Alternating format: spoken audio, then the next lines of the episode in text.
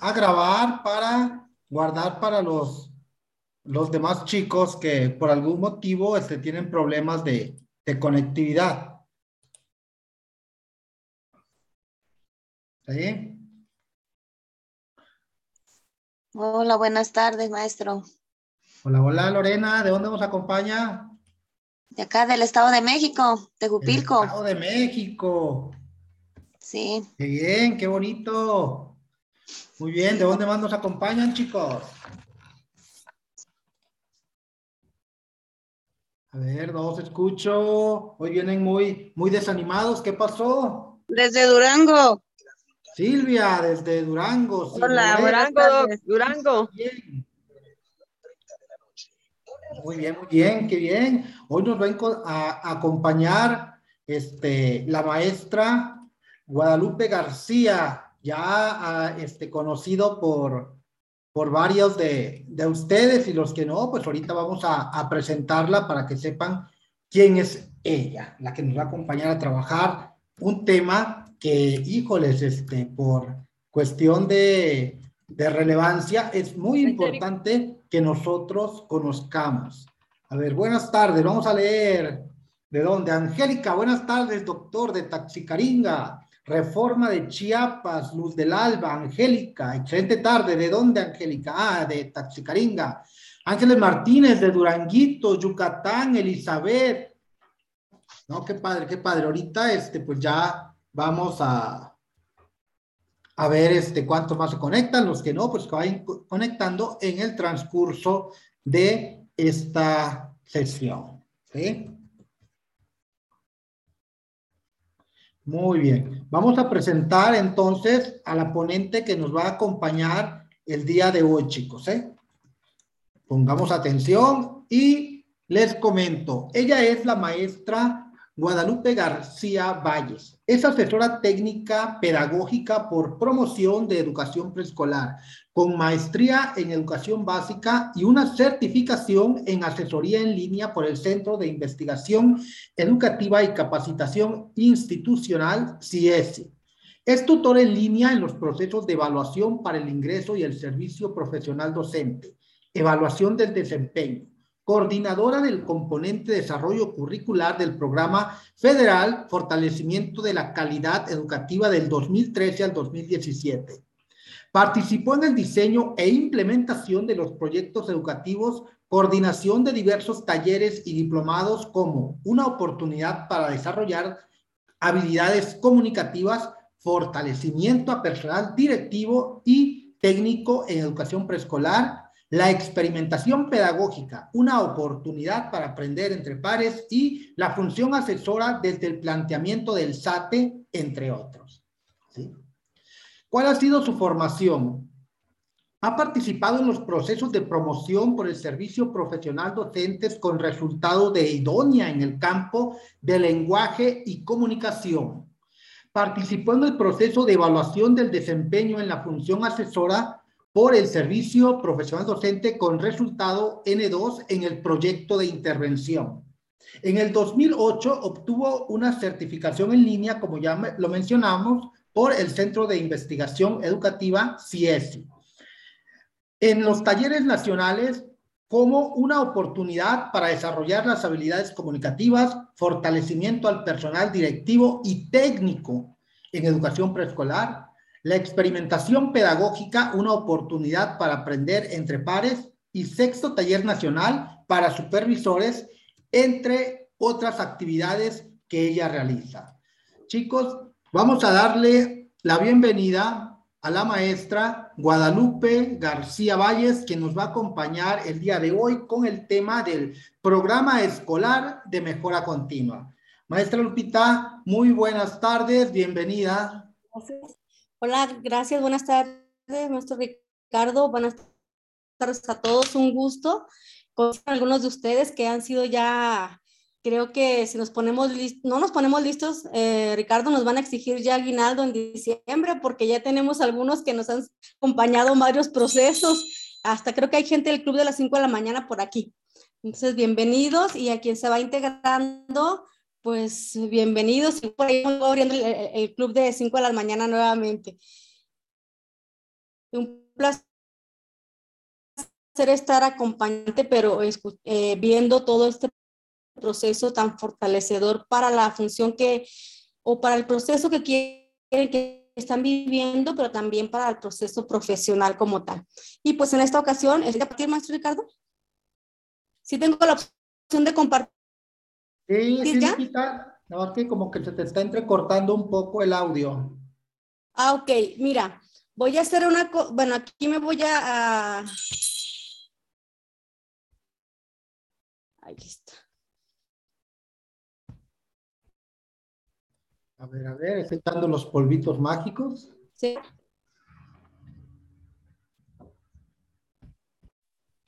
¿Cómo ves? ¿Ya se ve? Sí, sí se ve compartido.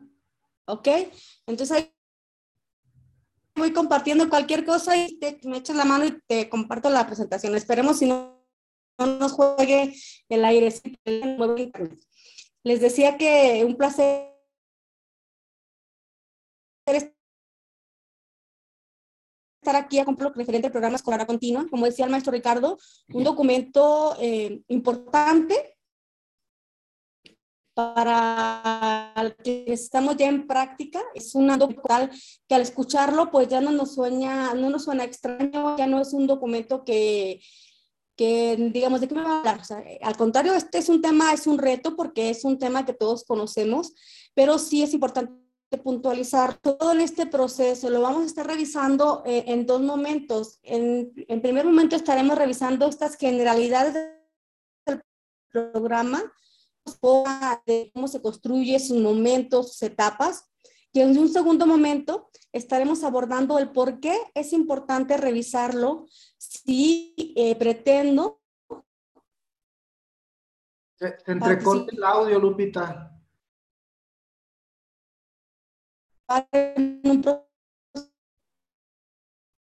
que sale internet y para que me apoyes a compartir y Sí, si quieres, mándamela o, y, yo la presento porque sí se está cortando el audio. Vuelva a entrar. Déjalo, intento, permítanme tanto corte cuando estemos ya en el, en el, en el desarrollo del taller. Mejor ahorita le, le ponemos, igual te lo mando. Sí, sí, este. Ok, mientras yo les hago una una pequeña pausa comercial para los que estamos aquí, los que están conectando, pues bienvenidos. El viernes vamos a tener una charla para ver lo del proyecto de aplicación escolar, para que ustedes diseñen en, en cada uno de los talleres que estamos viendo lo que es este, sus actividades. No es otra cosa el proyecto de aplicación escolar, chicos, que una evidencia de lo que ustedes están haciendo con las actividades que le están planteando las asesoras de cada uno de los talleres. Asimismo, este viernes vamos a tener esa sesión. El próximo lunes vamos a tener otra sesión muy importante. Les vamos a dar una orientación sobre dos temas que son muy independientes del trabajo que estamos desarrollando. ¿eh? Uno es eh, cómo generar los ambientes para favorecer el aprendizaje en línea, que se va dirigido a los docentes, ¿sí? A los docentes para ver cómo nosotros utilizamos nuestro ambiente aquí donde estamos trabajando y que ese ambiente favorezca el aprendizaje. Y el otro, que también les vamos a dar, no sé si la otra semana o primero uno y hasta la siguiente semana el otro, va a ser el uso del WhatsApp con fines educativos. ¿Sí? Van a ser los dos talleres independientes de todo esto que tenemos para que este, puedan aprovecharlos. ¿Sí, Lupita? Ya, antes de nuevo, ¿me permites compartir? Porque dice que no tengo, como volví a ah, entrar. ya ves, ¿para qué te vas? Listo, ¿ya, ¿ya estás otra vez como coanfitrión? Sí, ok, ya, listos. Ahora sí, corre y se va. Era nada más un cáliz, a ver si estaban despiertos. Les decía que ¿sí está, se está compartiendo ya otra vez. Sí, sí se comparte. Ok, les decía que vamos a trabajar, eh, atender este tema. Les decía nuevamente un reto porque es un tema del que todos conocemos algo, mucho o me lo han mencionado, pero sí es importante porque este es un tema obligado en procesos de evaluación vertical y horizontal. Les eh, repito, eh, vamos a revisar en un primer momento los eh, aspectos que conforman el programa y en un segundo espacio el cómo lo puedo ver reflejado ya en un proceso de evaluación, que es lo que ahorita me interesa o es por lo que estoy en estos espacios. Recuperar cómo voy a, enfrentar o cómo voy a prepararme para el examen que, tiene, que voy a, a presentar en este proceso. Bueno, entonces iniciaremos hablando de los, nuestras escuelas nuestras escuelas que enfrentan un gran reto y que este reto se está duplicando por la cuestión de la pandemia. Hemos transformado nuestras prácticas desde hace dos años, pero a una distancia las escuelas tienen los mismos, el mismo compromiso o enfrentan los mismos retos, pero redoblados. Y uno de estos retos o estos retos tan ambiciosos son cuatro puntos muy importantes. Nuestras escuelas deben de ser inclusivas, participativas, equitativas y de excelencia. Inclusivas. Está, eh, la educación se ha transformado y se ha transformado también en los términos, eh, términos que utilizamos desde la lectura de los propios documentos. Y en el transcurso de la, de la charla les voy dando estos pequeños tips que debo considerar al momento de presentar un examen. Tengo que tener mucha claridad en los conceptos de tendencia y cómo han ido cambiando. Antes, cuando escuchábamos hablar de una educación o una escuela inclusiva, eh, lo referíamos a aquellas escuelas que lograban o que tenían espacio para atender a niños con alguna necesidad educativa especial, física o intelectual. Pero ahora el término de inclusiva, esta escuela, se refiere a esa atención que la escuela debe brindarle a los niños, a los jóvenes y a los adolescentes, independientemente de si tiene condición Ah, o alguna dificultad física o alguna dificultad intelectual. Cuando hablamos de inclusiva es incluir a todos los alumnos, sea cual sea la diferencia, si es de salud, si es de condición física, si es de economía, si es de contexto. La inclusividad hace referencia a que todos los niños deben aprender en una escuela regular. Y con esto viene el término equitativa, término también muy importante y que se retoma en los exámenes de promoción. Esto equitativo es, como ya tengo incluidos a mis alumnos, como ya es una escuela inclusiva, tiene que ser equitativa, es decir, darle a mis alumnos lo que necesitan considerando sus diferencias y esas necesidades individuales. Y por ahí nos han ido hablando de atención diversificada, de estrategias diversificadas. Bueno, pues estos términos son importantes asumirlos conforme los maneja ya esta tendencia educativa. Cuando hablemos de inclusivo, no es aquello ni de educación especial, sino es la variedad y la diversidad de alumnos que, entran que llegan a mi escuela. Luego debemos de ser escuelas participativas, porque esta participación ya no está, o estos fines educativos ya no están centrados solamente en la toma de decisiones del supervisor o del director. Aquí debemos de participar toda la comunidad educativa, el director, el, docente, el supervisor, los alumnos y los padres. ¿En qué vamos a aportar? Vamos a, aportar todo aquello que se requiera para que los alumnos adquieran el logro de los aprendizajes esperados de cada uno de los niveles educativos. Y esto parte, esta cuestión de la, de la participación está muy encaminada al trabajo que realizamos en el programa escolar de mejora continua, porque este define lo que le toca hacer a cada uno de los miembros del tema importante que vayamos precisando desde el propio programa escolar de mejora continua, qué le toca hacer a cada uno de los agentes educativos para que al momento, contextualizándolos en cuestión de un examen, cuando nos hagan relación a las acciones a realizar, tengamos claro y a lo mejor hasta por discriminación podamos ver cuál sea la respuesta más acertada. Y bueno, siendo una escuela inclusiva, equitativa y participativa, pues estamos apostando a ser una escuela de excelencia. Y esta escuela es la que está unida para lograr el máximo desarrollo de los aprendizajes esperados de nuestros alumnos, desde preescolar hasta educación básica, media superior. De manera muy eh, puntual y muy general, este es el gran reto que tienen las escuelas en la actualidad. Y les digo, un reto que se duplica desde el momento en que estamos en unas condiciones ocasionadas por pandemia que nos ha obligado y nos ha comprometido a implementar nuevas formas de acercar la educación a nuestros alumnos. Ahora nos hemos convertido o estamos dentro de las casas prácticamente. No tenemos esos niveles de comunicación tan claros como lo teníamos antes. En pandemia, bueno, en el aula, cuando teníamos esta educación eh, antes de pandemia, el diálogo era em, yo, docente, con el alumno y el padre de familia era quien me apoyaba o el que recibía algunas sugerencias o indicaciones. Ahora todo cambió. Ahora es yo, padre de familia, perdón, yo maestro y luego viene el padre de familia y luego el alumno.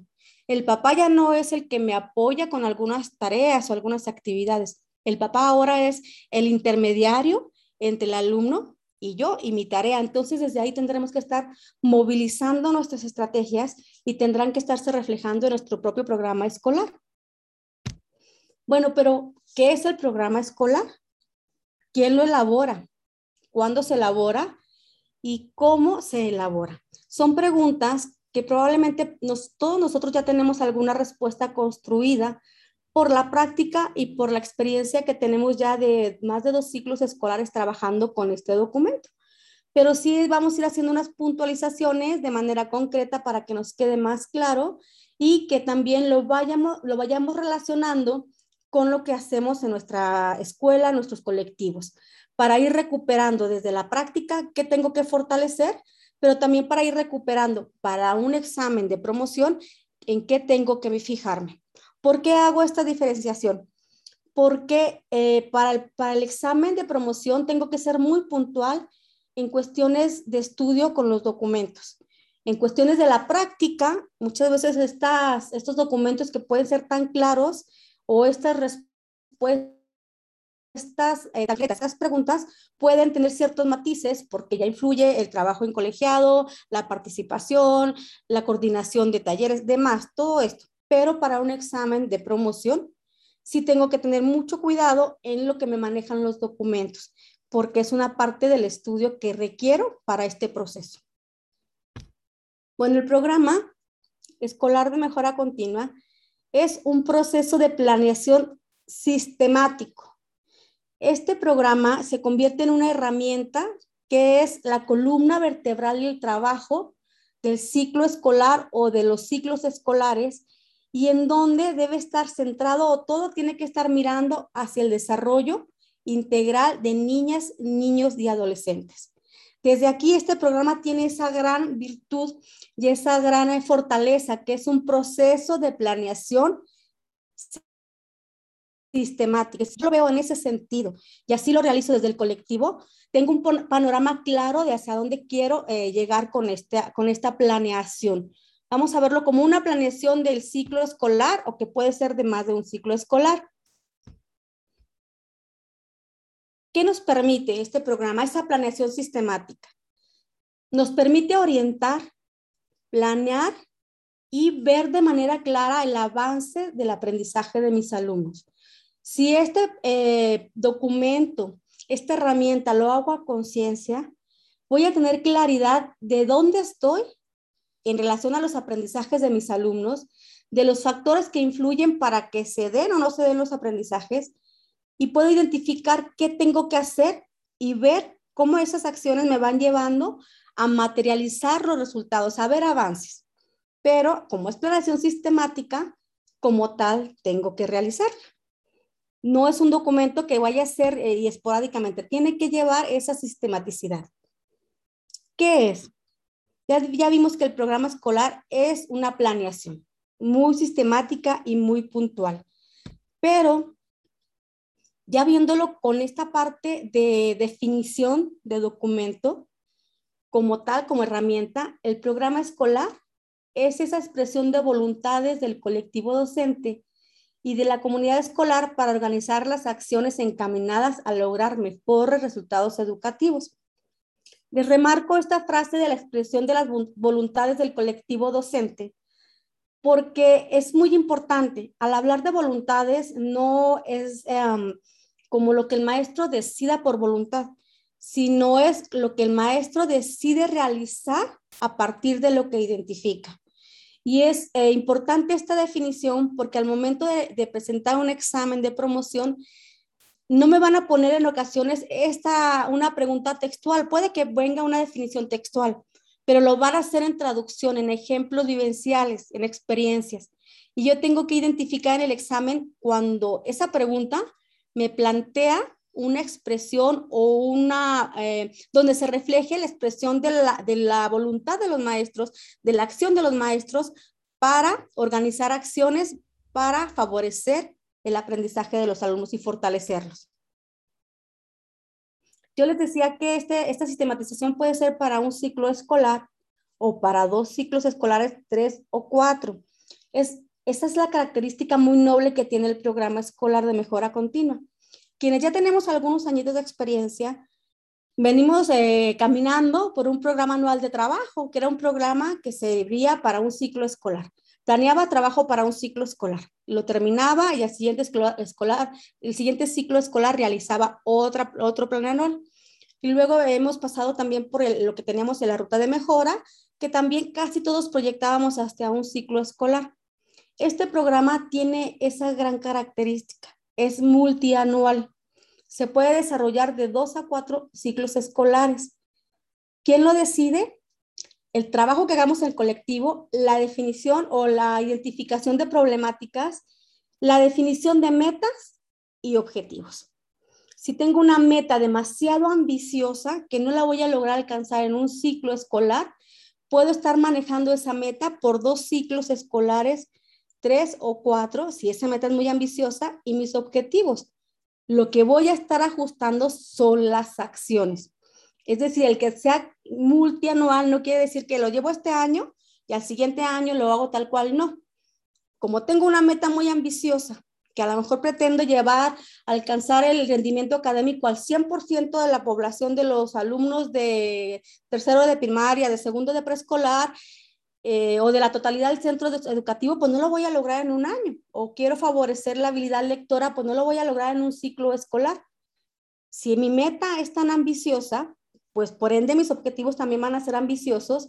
¿Qué es lo que voy a estar modificando? Las acciones. Las acciones son las que se pueden ir modificando para alcanzar esa meta. ¿Quién lo va a definir? ¿Quién lo va a decidir? El mismo colectivo al momento de identificar las problemáticas y hasta dónde quiere llegar. Puede ser anual, no hay ningún problema. Solamente rescatarle que este programa sí tiene esa flexibilidad, que puede ser multianual si está bien estructurado, si está el diagnóstico muy bien elaborado, si las metas son concretas, claras y alcanzables, pero desde esa concreción se divisa esa eh, ambición de, de lograr mucho, entonces sí tenemos la posibilidad de ir trabajando sobre lo que se va avanzando e ir modificando acciones para atender esa meta. Y esa también es una decisión del colectivo. Este programa es muy importante que tengamos mucha claridad en, estos puntitos. Es un instrumento para la acción. Yo les decía ahorita, bueno, es multianual, pero eso no quiere decir que yo lo voy a hacer, lo, lo, elaboramos muy bonito y demás, y nada más me acuerdo de él cada sesión de consejo técnico porque me van a pedir que rinda cuentas de cómo han avanzado. Y luego me han contado por ahí que luego una o dos noches antes estoy graficando, estoy contando, estoy viendo a ver si, porque la directora me pidió respuestas, porque el supervisor me pidió gráficas y estoy histérico haciendo gráficas y no entiendo. Pues si lo hago en esa sintonía, ese instrumento se queda sin acción.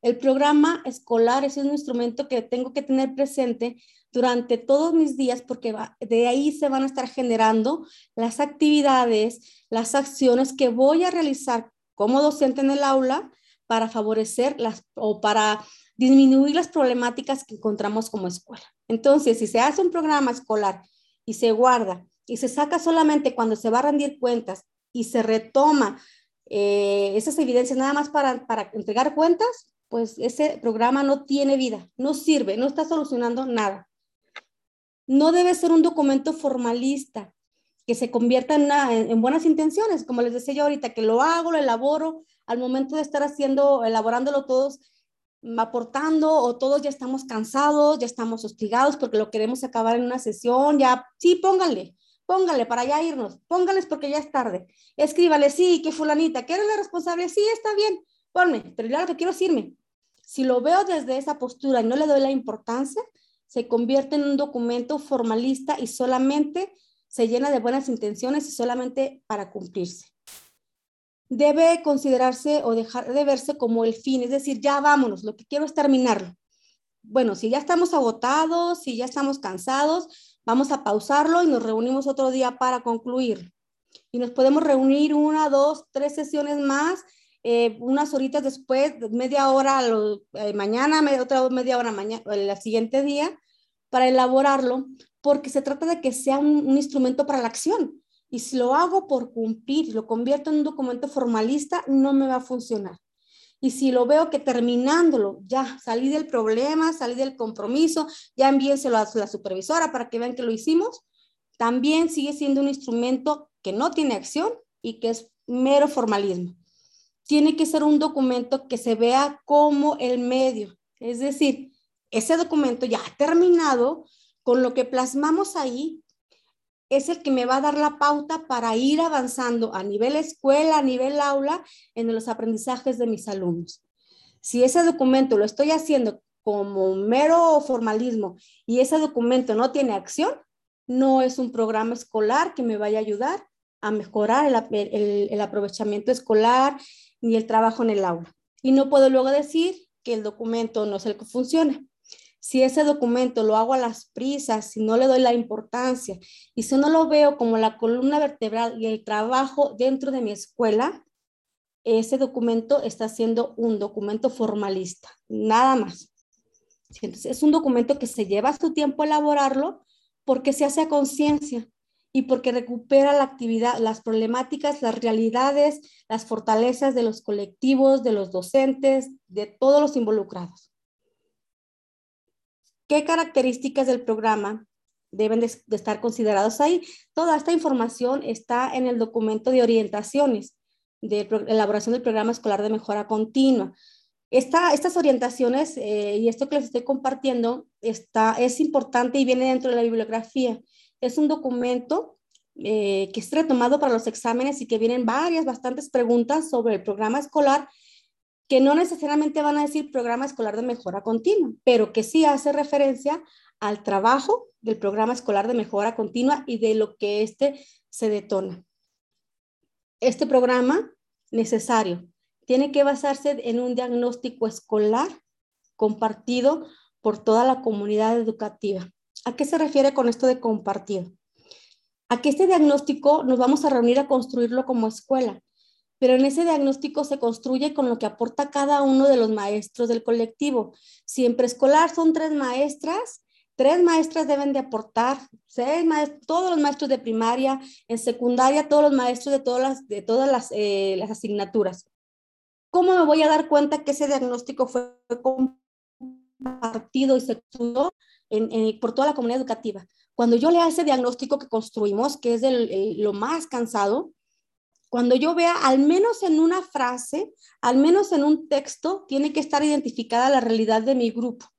¿Por qué? Porque yo aboné y yo cuando estuve elaborando el programa, tuve que compartir y decir cómo está mi grupo, cómo está mi grupo en, en pensamiento matemático, en lenguaje, cómo está en convivencia, yo ahí voy a abordar y decir, ¿saben qué? Yo encontré problemática en mi grupo para la convivencia y resulta que la maestra de preescolar de tercero también. Mis niños no saben compartir, no saben convivir, venimos de pandemia y son pequeñitos y no saben estar en, grupo y a lo mejor como vamos y venimos, pues se les dificulta la convivencia pero también tengo situación, eh, en primaria puede ser la convivencia, pero también, o en cualquiera de los niveles, tenemos problemáticas en el pensamiento matemático, y sobre todo en esta regreso ya a, virtual, a presencial, pues estamos con problemáticas muy acentuadas por el periodo que hemos tenido a distancia.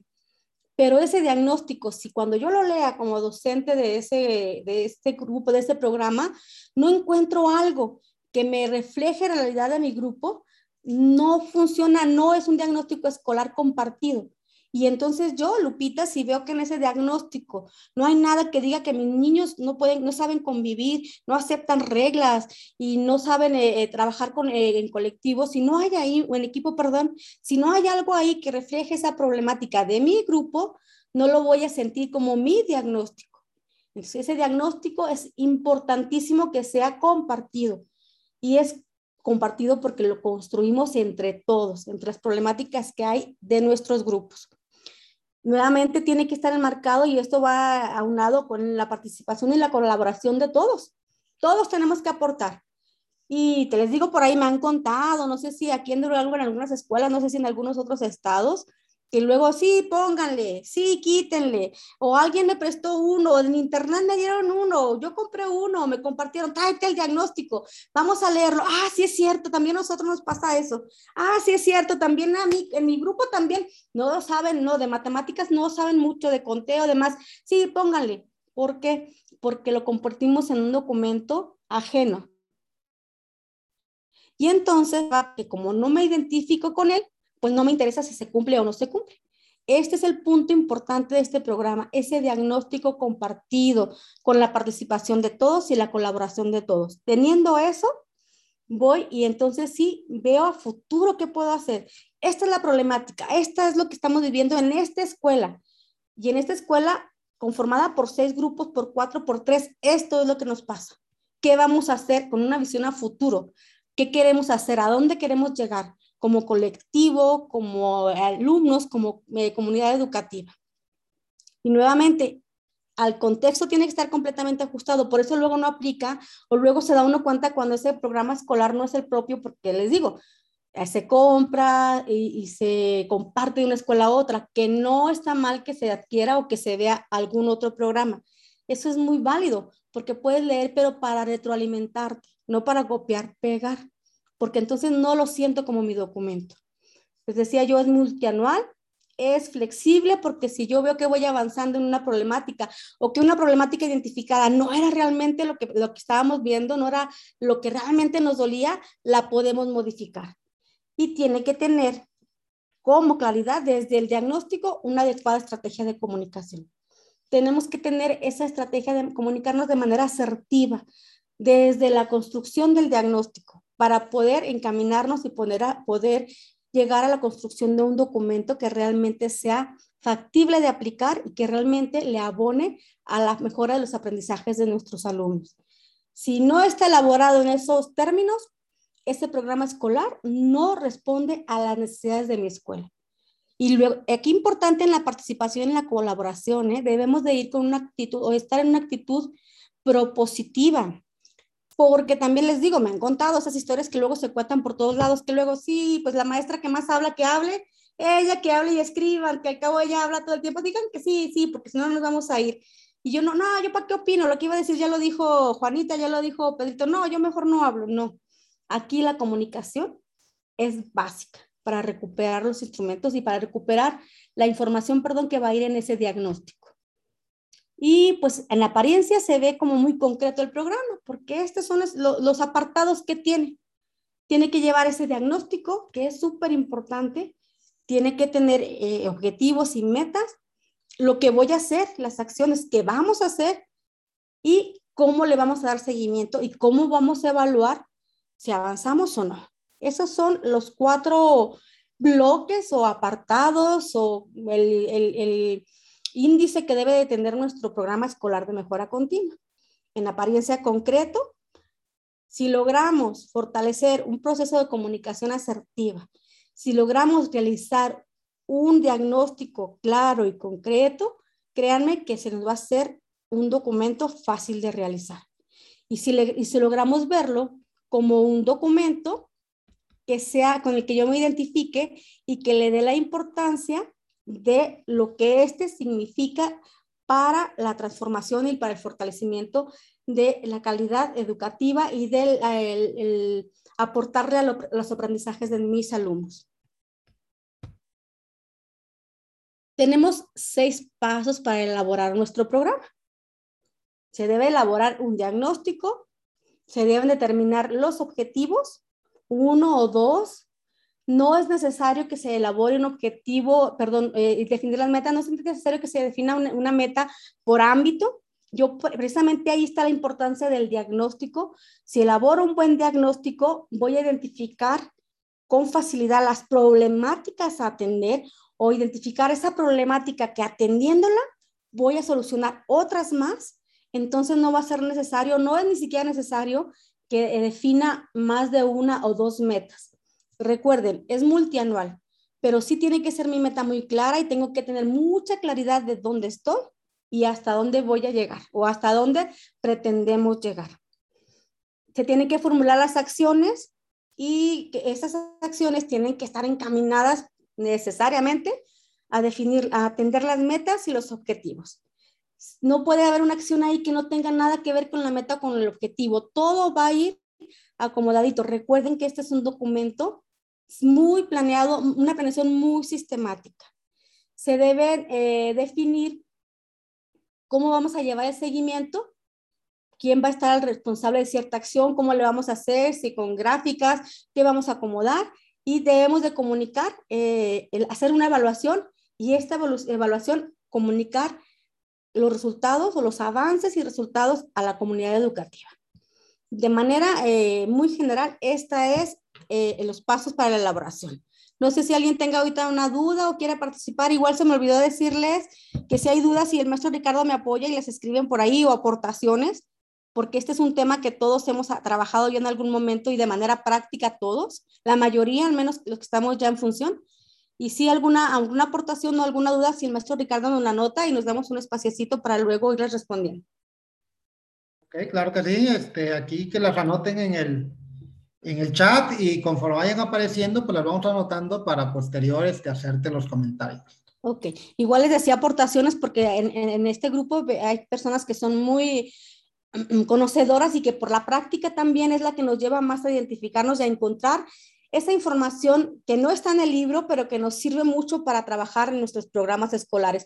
Creo que la práctica de este documento, ya cuando uno lee el documento, es, lo lee como una receta y al principio no lo entiende, pero conforme se va involucrando y lo va llevando a la práctica, va encontrando el sentido de la información y eso es importante que lo, se comparta, porque es una de las grandes fortalezas de este tipo de espacios. El aprendizaje que da, eh, yo les decía ahorita, en esas estrategias de comunicación asertiva el maestro solemos ser, ya está cambiando esa cultura, pero los maestros seremos ser muy individualistas. Y eh, eso no nos ayuda. Eh, luego, luego no nos gusta compartir nuestras libretas porque es mi planeación. Y cómo le hiciste, pues no, este consejo técnico nos ha ayudado mucho en eso. Y eso es una, una área de oportunidad que nos va a ayudar mucho a crecer en vernos como profesionales de la educación y saber que no hay prácticas perfectas, pero que en esta práctica cada uno de nosotros va encontrando formas de hacer las cosas de manera mejor y el compartirla nos fortalece muchísimo. Entonces, si por ahí alguien nos quiere compartir y demás, pues el maestro Ricardo luego nos lo va, nos lo va, hacemos una pausita o, al término y iremos viendo esa parte. Bueno, vamos a, centrarnos un poquito en el diagnóstico. El diagnóstico es de, los, de, de las partes o de la estructura del programa escolar la más ambiciosa, la más estresante, eh, la que se lleva mayor tiempo, porque precisamente de este diagnóstico depende lo que vamos a hacer en el ciclo escolar o en los ciclos escolares que lo vayamos a atender. Por eso es muy importante que le demos la, la repitiendo, la importancia a este apartado. Teniendo un buen diagnóstico, prácticamente ya tengo elaborado el programa escolar el diagnóstico es la esencia, es el que va a marcarme así como un clarividente. Ya cuando tengo ese diagnóstico claro, estructurado, planeado y sustentado, mágicamente aparece la problemática que voy a atender y de ahí como que todo se va, como dicen por ahí, como hilo de media. Bueno, pero este diagnóstico tiene ciertas características y por lo mismo que el programa es una planeación muy sistemática, pues mi diagnóstico tiene que estar también eh, construido de manera también muy sistemática y con los suficientes argumentos para poder identificar las problemáticas, o la o las problemáticas. ¿Qué debo de cuidar o qué debo de recuperar en ese diagnóstico? tengo que tener, eh, recuperar esos intereses y las necesidades de niños, niñas y adolescentes, la opinión de padres de familia, las evaluaciones externas y la información del contexto por eso es muy importante cuando iniciamos el ciclo escolar, hablando de preescolar, en primaria igual, me imagino que han de tener este espacio y así en secundaria, cada uno de los niveles tendrá que tener su propio espacio para recuperar y elaborar ese diagnóstico. Esas primeras semanas que trabajamos en actividades exploratorias para recuperar qué sabe el niño, el alumno, qué le interesa, qué es lo que se le dificulta hacer, cómo viene en el contexto, cómo es su familia, cómo es el contexto, qué condiciones tiene la escuela, qué condiciones tiene la comunidad, qué apoyos me da la comunidad, cuáles son las problemáticas que hay en la comunidad, qué condiciones tienen las familias, si vienen ya de un segundo de preescolar, que me compartan esas evaluaciones mm, que tuvo el ciclo anterior, esa ficha descriptiva, si son de grupos de primaria, pues la evaluación de término, todos estos antecedentes de evaluaciones ya que tengo previas, eh, ya quienes participan en las evaluaciones externas en primaria y en secundaria, en preescolar, los resultados de, la evaluación de habilidades eh, básicas, toda esta información me va a servir para identificar los intereses y necesidades de mis alumnos y las áreas de oportunidad que tengo en relación a sus aprendizajes. La opinión de padres, de cómo está la situación, con cuál es, qué, cuál es el nivel de apoyo de los padres, toda esta parte es muy importante y esa información me va a permitir ir construyendo mi diagnóstico. Este programa, este eh, documento o este programa escolar, de la manera personal a mí se me hace maravilloso porque así como yo les compartí ahorita el diagnóstico y luego dicen ustedes, pues, ¿por dónde empiezo? Cuando teníamos el programa anual de trabajo era pues empezar a recuperar información y cada escuela veíamos, había criterios para organizarlo, pero cada quien iba organizando como dándole prioridad hacia al alumno luego al padre, ¿o qué hacemos? Bueno, este programa me da ámbitos, me da ocho ámbitos, que yo lo veo como ocho cajoncitos y me da la posibilidad de hacer este, este diagnóstico como en partecitas. Sea, primero voy a ver cómo está, lo que decía yo los de mis alumnos, cómo están mis alumnos, cómo están en aprovechamiento académico, cómo están en la asistencia, cómo están, y ahí voy a recuperar todo lo que les decía, toda la información que tenga ya si el alumno estuvo en un grado anterior, pero también tengo estas primeras semanas para aplicar eh, actividades exploratorias, estrategias, todo lo que pueda para recuperar información de mis alumnos. Entonces les decía, estos son como ocho cajoncitos que yo voy a ir llenando de información y al último como que los abro todos y junto toda esa información. Así esos cajoncitos los tengo juntos y entonces cada cajoncito me va dando información y me va permitiendo tener como que problemática en cada uno de ellos. Y ya cuando tengo la problemática digo, pues la de aprovechamiento académico, esa sí lo tengo que atender. Esa es mi razón de ser en la escuela. Entonces, pues de ahí, desde ahí voy, voy como desgregando, voy vamos seleccionando y vamos discriminando vamos a ir viendo así como puntitos, algunos pequeños puntitos que pudieran ayudarnos a ver en qué nos vamos a centrar en cada uno de estos ocho ámbitos o ocho cajoncitos que yo les digo. Para mí, en mi manera, quien me conoce como más coloquial de ver la información, yo me, en mi cerebro la asimila más como cajoncitos. Yo digo, tengo ocho cajoncitos y ahí voy a echar la información en cada cajoncito y ahí voy sacando la que necesito. Bueno, pues en el primer cajoncito o en el primer ámbito del aprovechamiento académico y, y de la asistencia a mis alumnos, pues recupero todas aquellas habilidades que tienen mis alumnos, todos los conocimientos que tienen mis alumnos, los que ya adquirieron, para ya en eso no detenerme tanto y recuperar todo lo que no saben, porque es en lo que me voy a ocupar. No me voy a olvidar de lo que ya adquirieron, lo voy a fortalecer, pero me ocupo en lo que no han adquirido. Y ahí van evaluaciones internas, externas.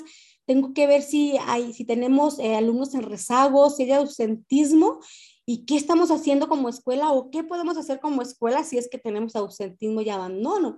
Y en este aprovechamiento académico, ahí voy a, a, llenar en ese cajón todo lo que encuentre de mi alumno. Primero yo, en mi aula, hago todo ese diagnóstico, exploro, busco, aplico estrategias, identifico cómo está mi grupo para cuando yo llego a, a construir el programa escolar, yo les digo, aquí está mi información y resulta que coincide con información de la maestra de segundo con la maestra de tercero y en los tres grupos coincidimos que, nuestros, que tenemos ausentismo.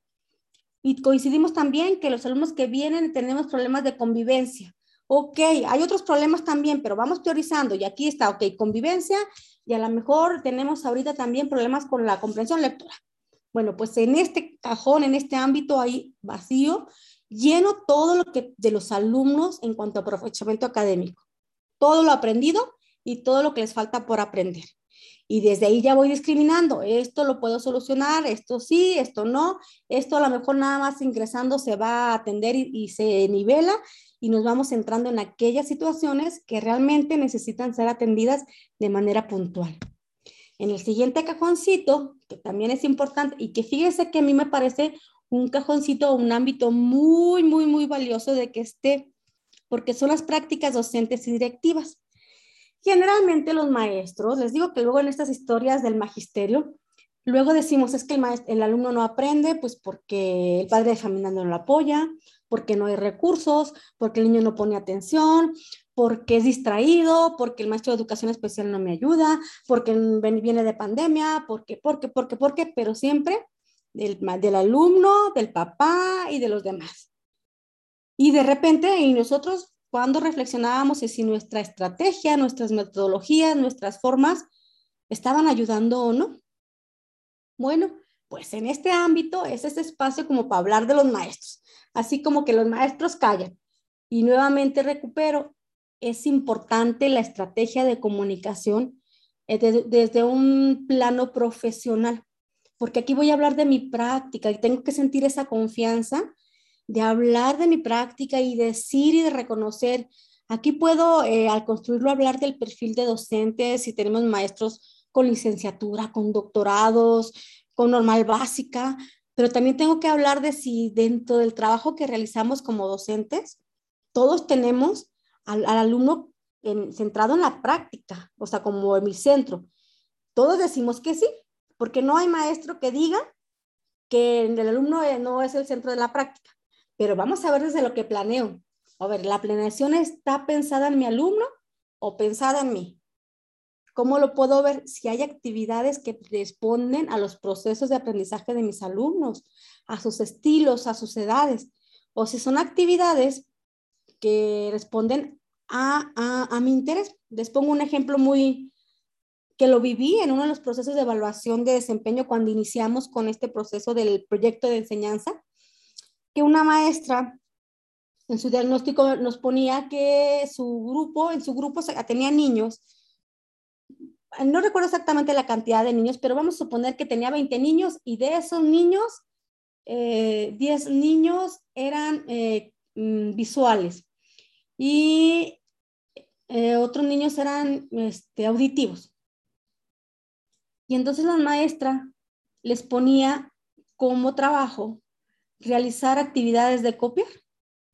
Y entonces decía, es que los niños, estos niños, estos auditivos, no, no, no les pongo esta actividad, van a copiar del libro, tal, este, esta lección y la van a resolver. Y la situación que ella tenía problemática era con esos 10 niños que eran este, mm, auditivos.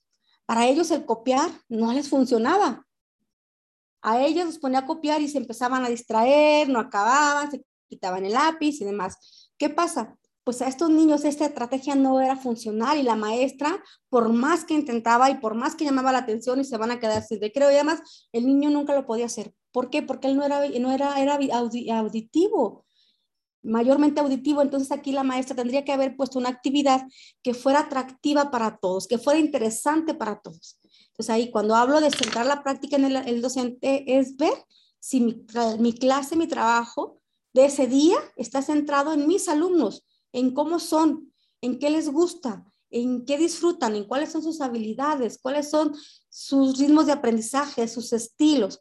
Claro que luego van a decir, es que son muchos. Pues bueno, no podría hacerlo de uno por uno, pero si yo tengo ese diagnóstico de mi grupo y yo sé la característica de la mayoría de mi grupo, voy poniendo actividades que responda a las características de mi grupo en mayor y menor medida. Y no voy a estar siempre con un mismo tipo de actividad que me funciona a mí. Entonces aquí voy a hablar de eso, de cómo es mi práctica, de qué manera atiendo las necesidades de mis alumnos. Y luego también voy a hablar de mí con los demás, cómo es el trabajo colaborativo con mis compañeros. Nos llevamos bien, compartimos, colaboramos, construimos, aportamos. Y luego, ¿qué mecanismos como escuela tenemos para fortalecer la práctica docente? A lo mejor tenemos charlas de café o círculos de estudio o buscamos espacios o nos compartimos estrategias o muestro mi libreta o yo pregunto que no sé cómo enseñar eh, tal aprendizaje, no sé qué hacer, no tengo idea y alguien me comparte. Esto es básico en las prácticas docentes. Y esto es importante, maestros, también hablando de un examen. En un examen me van a poner muchos ejemplos en relación al trabajo colaborativo. Y ahorita vamos a ver algunos. Entonces, es importante que como em, retroalimentación para mi trabajo en el programa lo, tome, pero como eh, participante en un proceso de, promoción vertical, considere mucho estos, estos términos como trabajo colaborativo, que también yo les decía hay que recuperar los términos de tendencia. El trabajo colaborativo es un término, una definición muy acorde con los, eh, las reformas y con el trabajo en educación en estos tiempos. De, precisamente por eso surge también el programa, porque se construye en colaborativo. Después de, de esta parte, eh, tenemos otro cajoncito, otro ámbito que es formación docente. Aquí vamos a hablar de cómo vemos el Consejo Técnico Escolar, si participamos todos, si lo vemos como ese espacio de crecimiento profesional o solamente lo veo y espero que en este grupo no lo creo que esté, pero que haya gente que diga, ay, otra vez Consejo Técnico. Otra vez, vuelvo a decir, la que habla mucho y por su culpa no nos vamos, y la que no habla, y que, ay, que ya se acabe y demás. O sea, ¿Cómo vemos el consejo técnico? Lo veo como un espacio de formación docente, reflexionamos sobre las prácticas, vamos con evidencias, más allá de si llevo las gráficas o llevo todo, llevo evidencias de lo que vamos a trabajar en esta ocasión, llevo eh, evidencias no nada más porque me las pidieron, sino tengo cómo evidenciar mi trabajo o solamente voy y, comparto y digo, a mí no me fue bien, pero se me olvidó la libreta, o yo no traje evidencia. No, ¿cómo voy? ¿Cómo es mi actitud en la parte del trabajo de, consejo técnico? Y si eh, nos actualizamos como equipo, si tomamos acuerdos para trabajar como equipo. En estas sesiones de consejo técnico nos han dado un espacio para organización como escuela, un tercer momento, que es un espacio muy valioso si lo vemos como esos momentos para actualizarnos y para fortalecernos en la parte profesional y recuperar aquellas áreas de oportunidad que ya identificamos en el ámbito anterior y los tomamos aquí como una posibilidad de crecimiento profesional. Nos, nos, ponen otro, otro cajoncito, otro ámbito que se llama avances de los planes y programas educativos y que a veces no sabemos qué poner eh, la sesión de consejo técnico fase intensiva en el taller, ahora también vino muy padre, a mí me encantó porque nos venía y nos daba la posibilidad de que hasta por equipos, cuando éramos muchos, fuéramos escribiendo información de cada uno de estos ámbitos y luego lo fuéramos, lo juntamos y luego identificamos problemáticas. Bueno, pues aquí tenemos que hablar, ¿qué vamos a hablar de avances y programas?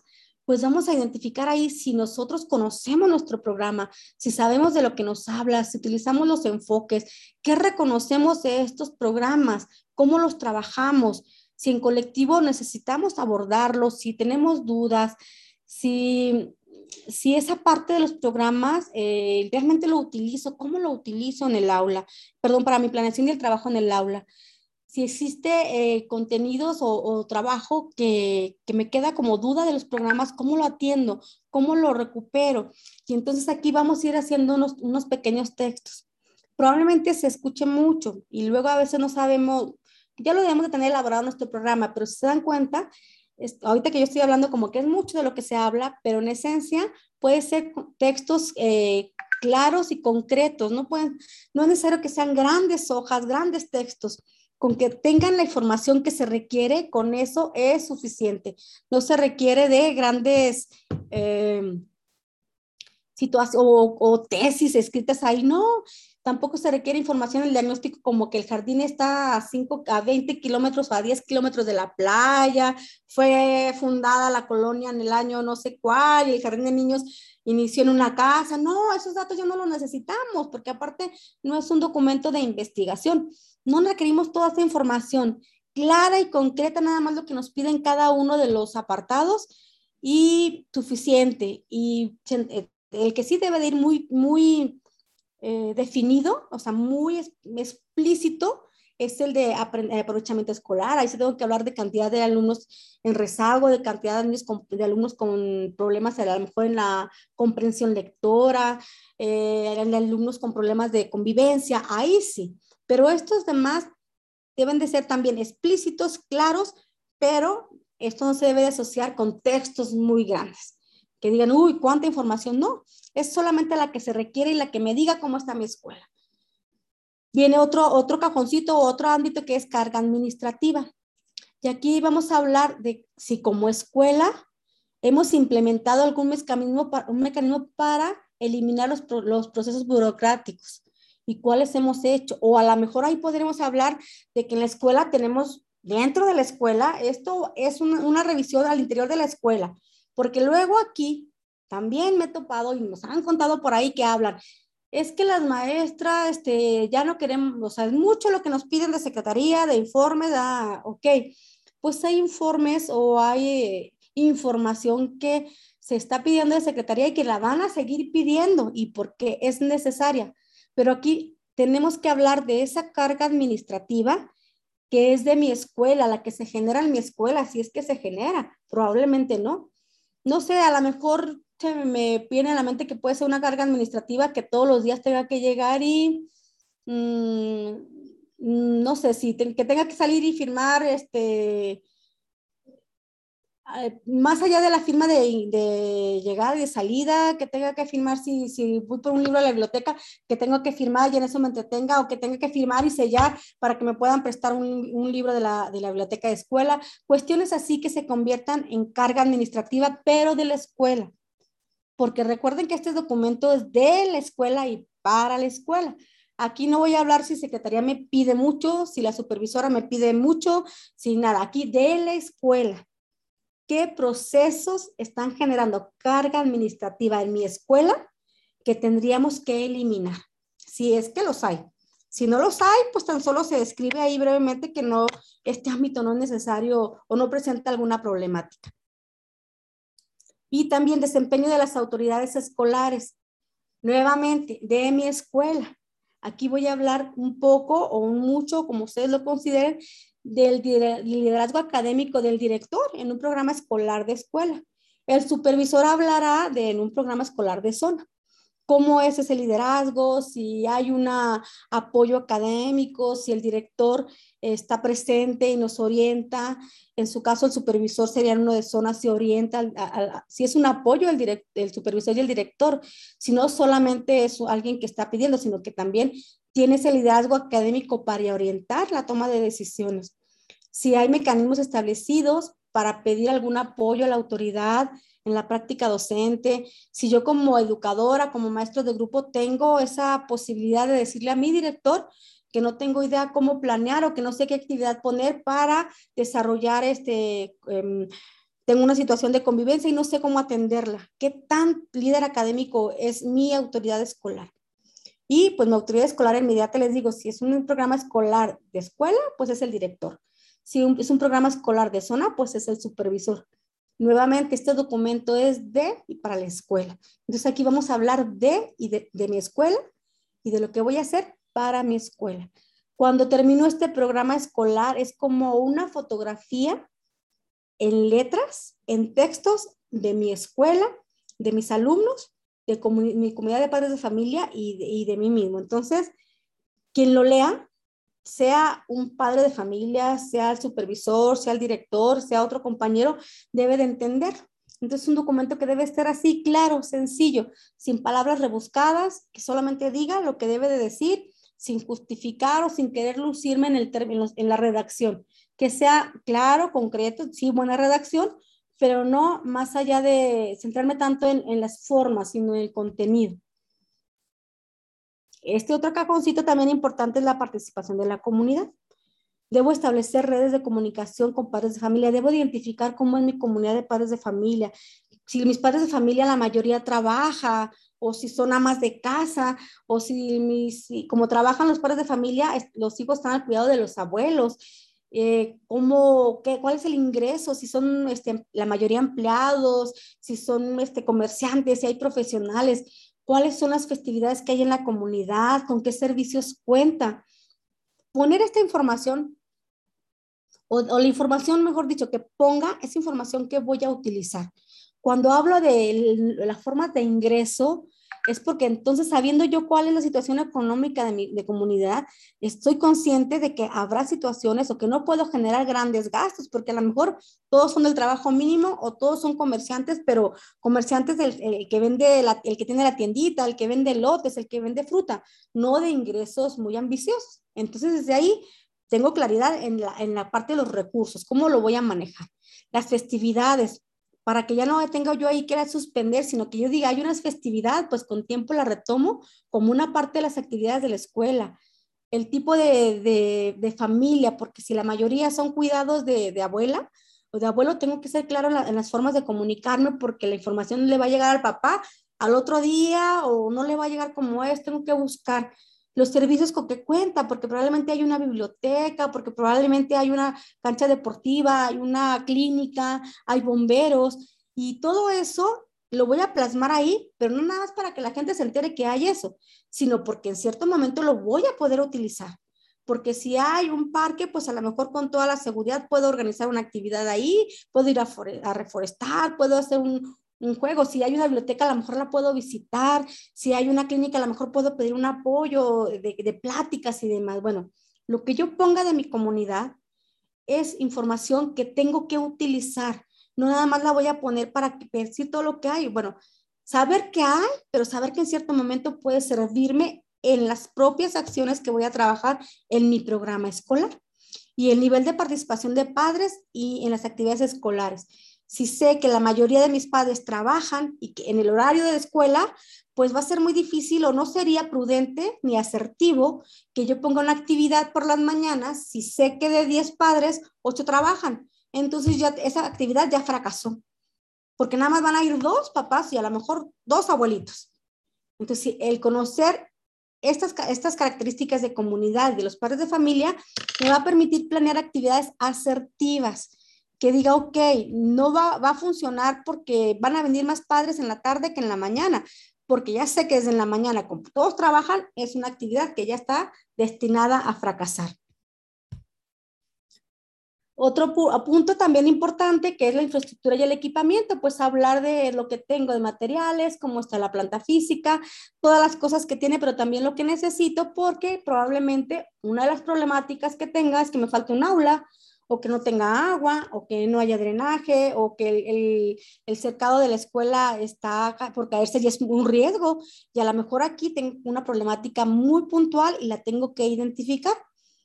Tengo por eso que eh, recuperar información eh, que me permita ver cómo es la planta física de mi eh, escuela y qué requiero cuidar, cambiar, modificar porque está generando un riesgo o porque está obstaculizando una actividad.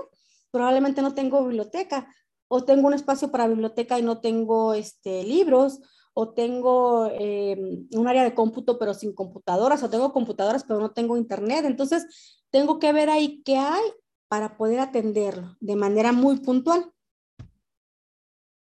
Ok, estos son los ocho ámbitos o los ocho cajoncitos de información que yo voy a estar llenando. Toda la información que necesite. Y si se fijan, de nada más de hablarla se oye mucha, pues imagínense para hacerla, pues es más. Pero por eso es un trabajo colaborativo. En, les decía, en esta sesión de consejo y técnico fase intensiva, hasta nos dio una opción. Divídanse los ámbitos por benditos cuando eran muchos, ¿verdad? A veces nada más eran tres maestros y por mi modo les tocaba la doble, pero nos pudimos dividir eh, los ámbitos y recuperar, cada quien centrarse en recuperar información de cada uno de ellos y luego ya este, conjuntarlos. Esto es, con estos eh, pasos, hicimos lo más cansado que del programa, que es el diagnóstico. Ya tenemos todo. Y entonces tenemos que ir identificando ahora, ok, ya hicimos lo más pesado, juntar toda la información. Y ahora ya que juntamos todo, ¿qué vamos a hacer? Tenemos que identificar en esa información qué tenemos que mejorar. Entonces hay que analizar y de hecho les digo, pues se pueden compartir o de hecho ya se compartieron o todavía si no lo concluyen, pues es momento de esa información que tenemos, analizarla y sistematizarla. Nuevamente, jerarquizar, que fue una actividad que hicimos en fase intensiva, jerarquizar esas problemáticas y ver cuáles son las que están afectando el aprendizaje de mis alumnos. Punto clave o punto importante para ir haciendo esa discriminación. Tengo que priorizar en aquellas que afectan el aprendizaje de mis alumnos y que se puede resolver desde la intervención de la escuela de los docentes. Si en el ámbito de padres de familia y participación, una de mis problemáticas es que, mis de, mis, que de 10 alumnos, eh, de los padres de 10 alumnos, 8 trabajan por la mañana, esa es una problemática, pero no la puedo manejar como problemática como tal porque yo no la voy a solucionar. La escuela no puede decirle al padre de familia, pues vayas a trabajar en la tarde, porque yo lo necesito en la mañana. Esa no está en mis manos. Sí la tengo que conocer y que considerar, pero para generar estrategias o para tenerla pendiente al momento de ver acciones, considerar ese dato y no poner acciones en un espacio en que la mayoría de mis padres no van a asistir. Entonces, al jerarquizar, ¿qué voy a hacer? Ver aquellas problemáticas que afectan los aprendizajes de mis alumnos, pero que se pueden resolver desde la escuela. Aquí no aplican las, las acciones de concientizar a padres de familia, porque si yo a mis 25 años de edad no me he concientizado de muchas cosas, pues no creo que un maestro me vaya a concientizar. Este, esa parte de, de, querer eh, dejar, o, o darle la responsabilidad al otro de que me ayude a resolver no va a funcionar. Nuevamente, es un documento de la escuela y para la escuela. ¿Para qué me sirve la información de la comunidad y demás? Para ver cómo los involucro en la resolución de la problemática. Van a ser parte de, pero no van a ser los responsables de. Si entonces esa jerarquización es así, ver qué afecta la problemática, el aprendizaje de mis alumnos, cuál es la problemática, y ver cuáles sí podemos resolver desde la intervención docente, desde las estrategias que trabajamos en la escuela y en el aula para atender y al padre de familia, todo lo que yo recupere del padre de familia, todo lo del contexto de la, comunidad, son em, aliados para las estrategias que yo voy a establecer como escuela, pero no son responsables de ellas, porque si no, le estoy cediendo la responsabilidad y esto no lo va a solucionar porque ellos no son los que van a, no, no puedo dejarles ese trabajo a ellos. Y ojo, aquí es otro, otro punto importante para el examen. Todas aquellas preguntas en donde la respuesta sea dejarle la responsabilidad al padre de familia no son acertadas. El padre de familia forma parte de la, de la solución, forma parte de la estrategia que voy a implementar, pero no es el responsable de. Entonces, acciones como concientizar, que el padre desde casa mm, o las tareas lo ponga a hacer esto, que el padre, no, esas acciones no son responsabilidad como solución del problema, como estrategia sí, pero no como solución del problema, porque el problema o la situación se atiende desde la propia escuela y desde el aula en nuestro diagnóstico lo podemos recuperar de mil maneras. Podemos utilizar encuestas, podemos utilizar entrevistas, actividades exploratorias, este, juegos, todo lo que sea de acuerdo a nuestro nivel y a la edad de nuestros alumnos. Y en mi diagnóstico puedo incluir esos cuadros donde sistematizo la información, las tablas, las gráficas, eh, de los resultados de las encuestas, de las entrevistas a alumnos, a padres de familia, a mis compañeros docentes, a algunas personas de la comunidad, todo aquello que yo considere importante para recuperar información. Es, eh, ahí se debe de puntualizar lo que les decía yo, las condiciones de, y características de niños, alumnos. Se debe tener eh, evidencias de las, la fuente de información, cuando hablo de, gráficas y tablas, pues las evidencias son mis entrevistas, las encuestas que apliqué, a lo mejor videos de, las actividades exploratorias, algunos productos que me den cuenta del avance, del avance de mis alumnos y sobre todo de las áreas de oportunidad. Y entonces eh, también distinguir esas problemáticas tener claridad sobre todo en el, ámbito de aprendizajes eh, del aprovechamiento escolar, cuáles de mis alumnos están en, un desarrollo adecuado y cuáles son los que tienen un rezago, porque mi programa me va a permitir enfocarme en fortalecer a los que tienen un, un y seguir impulsando a aquellos que van en un avance adecuado. Voy a tener focalizado. Y esto lo puedo ir haciendo desde la problemática y al momento de definir mis metas. Mis metas pueden estar focalizadas en aquellos alumnos que tienen rezago, pero también eh, eh, considerar eh, no, de seguir en ese avance adecuado de mis alumnos, seguir impulsando, pero focalizándome a mis alumnos en rezago, en alguna área o en alguna, en un campo o una asignatura. Y pues recuperar todas las posibilidades de recursos y de apoyos que voy a tener para realizar la actividad, pero también aquellos que son un obstáculo para mí. Les decía, es en este ejemplo burdo de la asistencia de los padres de familia, puede ser un obstáculo para mí porque si yo quiero una reunión con padres, una, una escuela para, un taller para padres, pues no lo voy a poder hacer en las mañanas porque la mayoría de mis padres trabajan. Tendría que buscar otra estrategia. De manera lo más concreta que puedo hacerlo, esto es el punto más eh, relevante o el que me absorbe más tiempo en mi programa, que es el diagnóstico. Fíjense, casi más de una hora hablando del pro diagnóstico. ¿Por qué? Porque es importante que lo tengamos claro y que aunque es un proceso que nos lleva cierto tiempo y porque hay que aplicar gráficas, perdón, entrevistas, encuestas, porque hay que ver actividades exploratorias varias semanas y demás, es la base y el punto de partida certero de un programa escolar no visto como un documento, sino visto como mi planeación de lo que voy a hacer este ciclo escolar desde el aula y desde la escuela. Y así de manera general y concreta a la vez, esto es la parte que forma el, diagnóstico y la que nos lleva más de nuestro tiempo como colectivo. Les decía yo que son seis pasos, que los demás ya son muy, muy, muy, muy ágiles, pero el primer paso, que es el del diagnóstico, es el que nos lleva mucho tiempo para hablar y para hacer. Y vamos con el segundo paso, que son los objetivos. Y este es como más concreto cuando ya tengo clara mi problemática. Puedo tener uno o dos objetivos.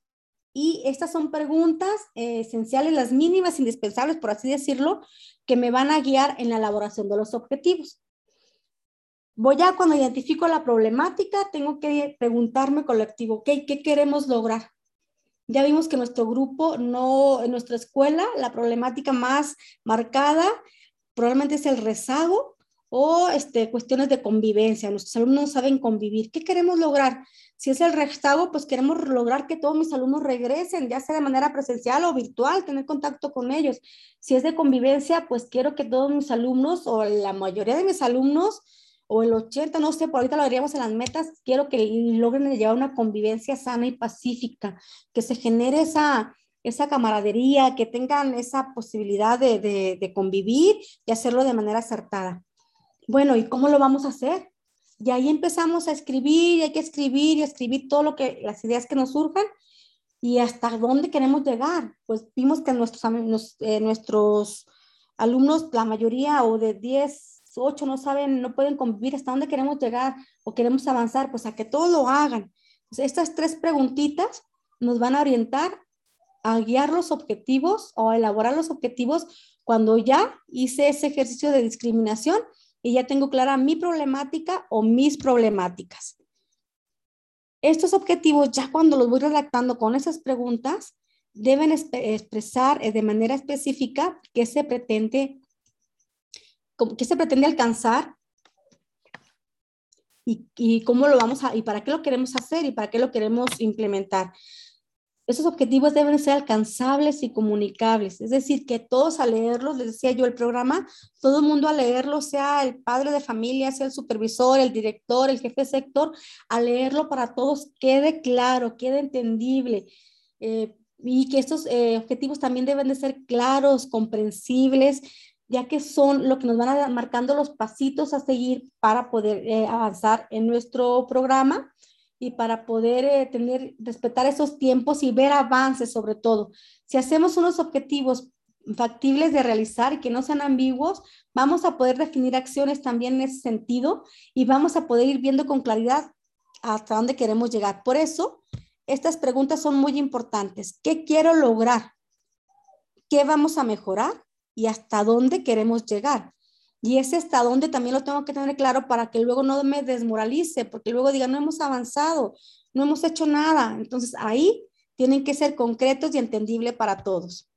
Cuando tengo mis objetivos, ya después de la problemática, voy a mis metas. Las metas también tienen sus ciertas características. Primero, tienen que estar atendiendo al objetivo. No puedo identificar un objetivo y que la meta nada que ver con el objetivo. Todo es como una cadenita. Ya estructuré un diagnóstico con mis ocho cajoncitos, mis ocho ámbitos. Ya vi la problemática, ya vi cuál es, tengo una problemática en el ámbito eh, de, aprovechamiento escolar, otra a lo mejor en el área de los docentes, puedo tener, ya tengo mis problemáticas muy definidas. Ok, mis objetivos tienen que estar atendiendo esas problemáticas y por ende las metas deben estar completamente alineadas a ese objetivo y pues de derechito tendrán que estar alineadas a ese diagnóstico. Las metas ya me van a marcar el tiempo en que voy a que tengo para alcanzarlas y lo que pretendo obtener en ese tiempo.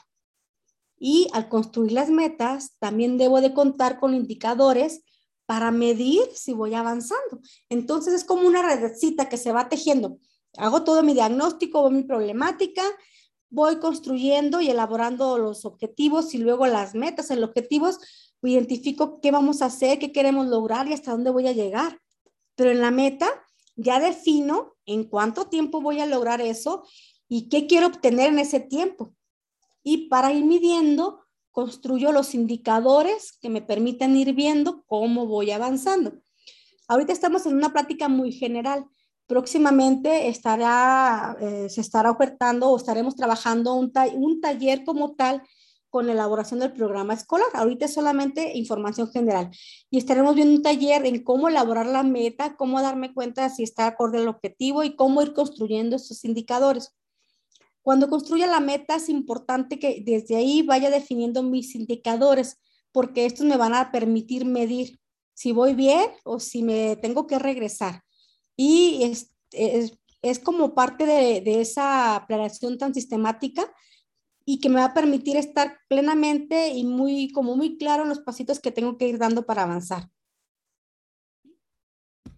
Vamos en el punto cuatro, que ya cuando tengo esas metas y esos, objetivos y metas, pues ahora viene la tarea que luego a veces se nos complica, pero a la vez es la más fácil, planeación de las acciones. Nuevamente, les decía, es como un entretejido. Pues si ya todo viene tejiéndose desde el diagnóstico, objetivos y metas, pues mi planeación de acciones, lo que vamos a hacer, deben estar cumpliéndose, atendiendo a la meta. Por ende, va a atender a los objetivos y por ende va a atender la problemática que tengo en mi programa escolar. Y deben de ser este,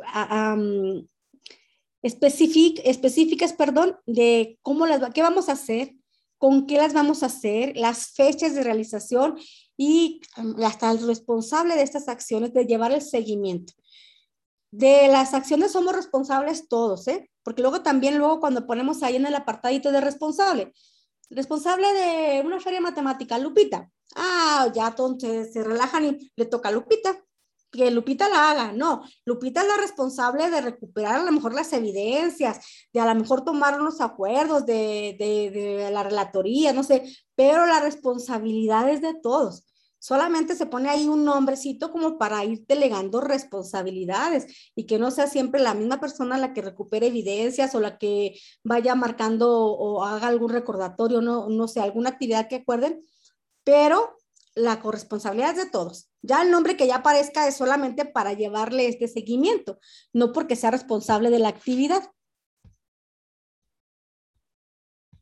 En, la, en nuestro programa tenemos para las acciones, vamos a identificar primero qué acción vamos a realizar, cuándo la vamos a realizar y quiénes van a participar, quiénes serán los que van a estar involucrados o, cómo va a estar esta actividad.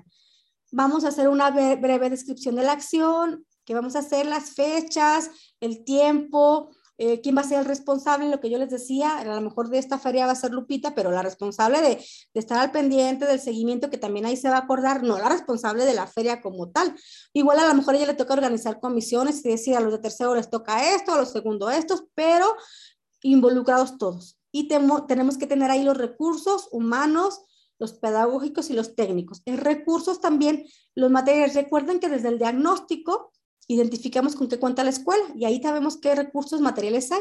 Y también humanos, a lo mejor hay bibliotecario, a lo mejor maestro de física, de artes, eh, personal de, de, educación especial. Bueno, todo eso que yo estuve mencionando en el diagnóstico puede ser un insumo que yo considero al momento del trabajar y definir acciones. Mm. Y nos han propuesto, no hay un un formato como tal para el programa. Esta es una propuesta que viene en el documento. En las guías de consejo técnico hay otra propuesta, pero cada escuela lo puede organizar con un formato que decida. Incluso eh, hay quienes marcan aquí el seguimiento. Yo tengo en algunas escuelas que le agregaron una columna que decía seguimiento, ya le decía ahí evidencias de seguimiento y ponían reportes de evaluación o ponían eh, fotografías o ponían este, un video, pero le incluyeron una, una, una columna donde decía, venía claro ya cuál iba a ser el seguimiento, en qué consistía el seguimiento. Entonces es una propuesta, pero no hay un formato como tal. Cada escuela decide, lo importante es que lleve ese diagnóstico y que, que estos eh, traigan su objetivo, su meta y tenga los ámbitos muy claros, la información de lo que se va a realizar en cada una de las acciones. Ahora, dijimos que podía ser una meta solamente y dos objetivos. Bueno, el hecho de que si yo tenga, perdón, que puedo identificar una problemática o dos, y probablemente identifique una problemática en aprovechamiento escolar y otra en formación docente. Bueno, pero no quiere decir que los demás ámbitos se van a quedar sin acciones. Aquí lo que voy a hacer es ver desde los otros ámbitos qué acciones se pueden hacer y se pueden implementar para atender y resolver esas problemáticas. Ahí es la intención, no porque nada más ponga problemática en un ámbito, no voy a poner acciones en los demás. Sí habrá acciones, pero de, de tal manera que éstas le abonen a la problemática o las problemáticas identificadas. Lo que sí puede ser es que tenga solamente una o dos metas. Si tengo una meta por ámbito, me va a ser más complejo atenderlas en un ciclo escolar. Entonces, ahí es otra importancia de esa eh, discriminación de, de, información para recuperar las problemáticas. Tengo que identificar esa problemática que al atenderla me permita que todo lo demás fluya. Y tengo que identificar cómo los demás ámbitos pueden abonarle desde las acciones a eh, mejorar o a eliminar la problemática ya identificada. Y luego viene, ya casi vamos terminando los pasos, viene el paso 5 que es seguimiento y evaluación. Aquí, pues ahí es donde voy a poner, este, incluso lo voy a, puedo incluir en ese recuadro, como acordar en colectivo cómo, qué vamos a hacer para el seguimiento. Vamos a recuperar información, vamos a recuperar gráficas, vamos a recuperar videos, vamos a recuperar o vamos a ver, a medir cómo ha mejorado el aprovechamiento académico de nuestros alumnos. Vamos a recuperar las evaluaciones del primer periodo y las vamos a comparar con el segundo periodo y vamos a ver si realmente lo que dijimos que íbamos, lo que implementamos para mejorar la comprensión lectora, realmente la está mejorando. Ese es un muy buen referente para dar seguimiento, ver desde el resultado, desde el inicio, cómo ha impactado en el fortalecimiento de lectura, por ejemplo, de un, de un periodo al otro al implementar las acciones que definimos. Ese puede ser una forma de seguir, de dar un seguimiento y de, comprobar que está funcionando.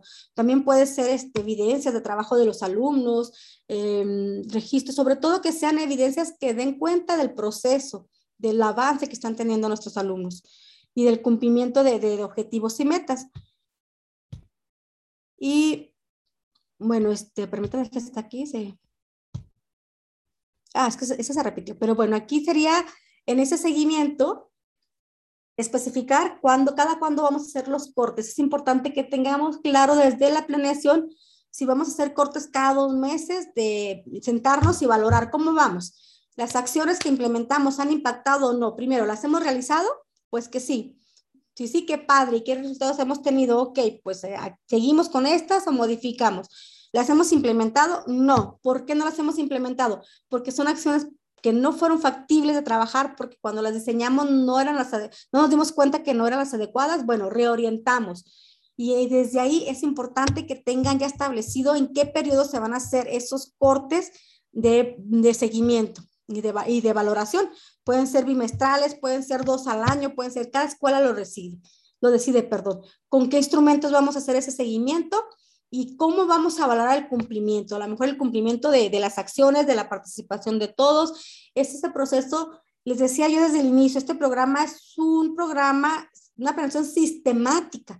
Entonces, de aquí tenemos que tener claro cada cuándo nos vamos a sentar a valorar nuestro programa, cada cuándo nos vamos a sentar a valorar nuestra participación, los resultados que obtuvimos, si seguimos por donde vamos o nos regresamos y reorientamos nuestras acciones.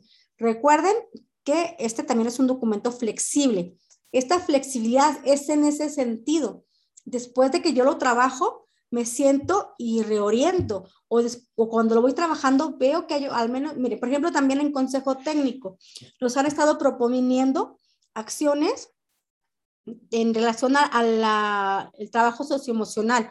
Nos llevaron a trabajar desde el reconocimiento de emociones, del cuidado del cuerpo, de la importancia de dormir, del triángulo cognitivo y demás.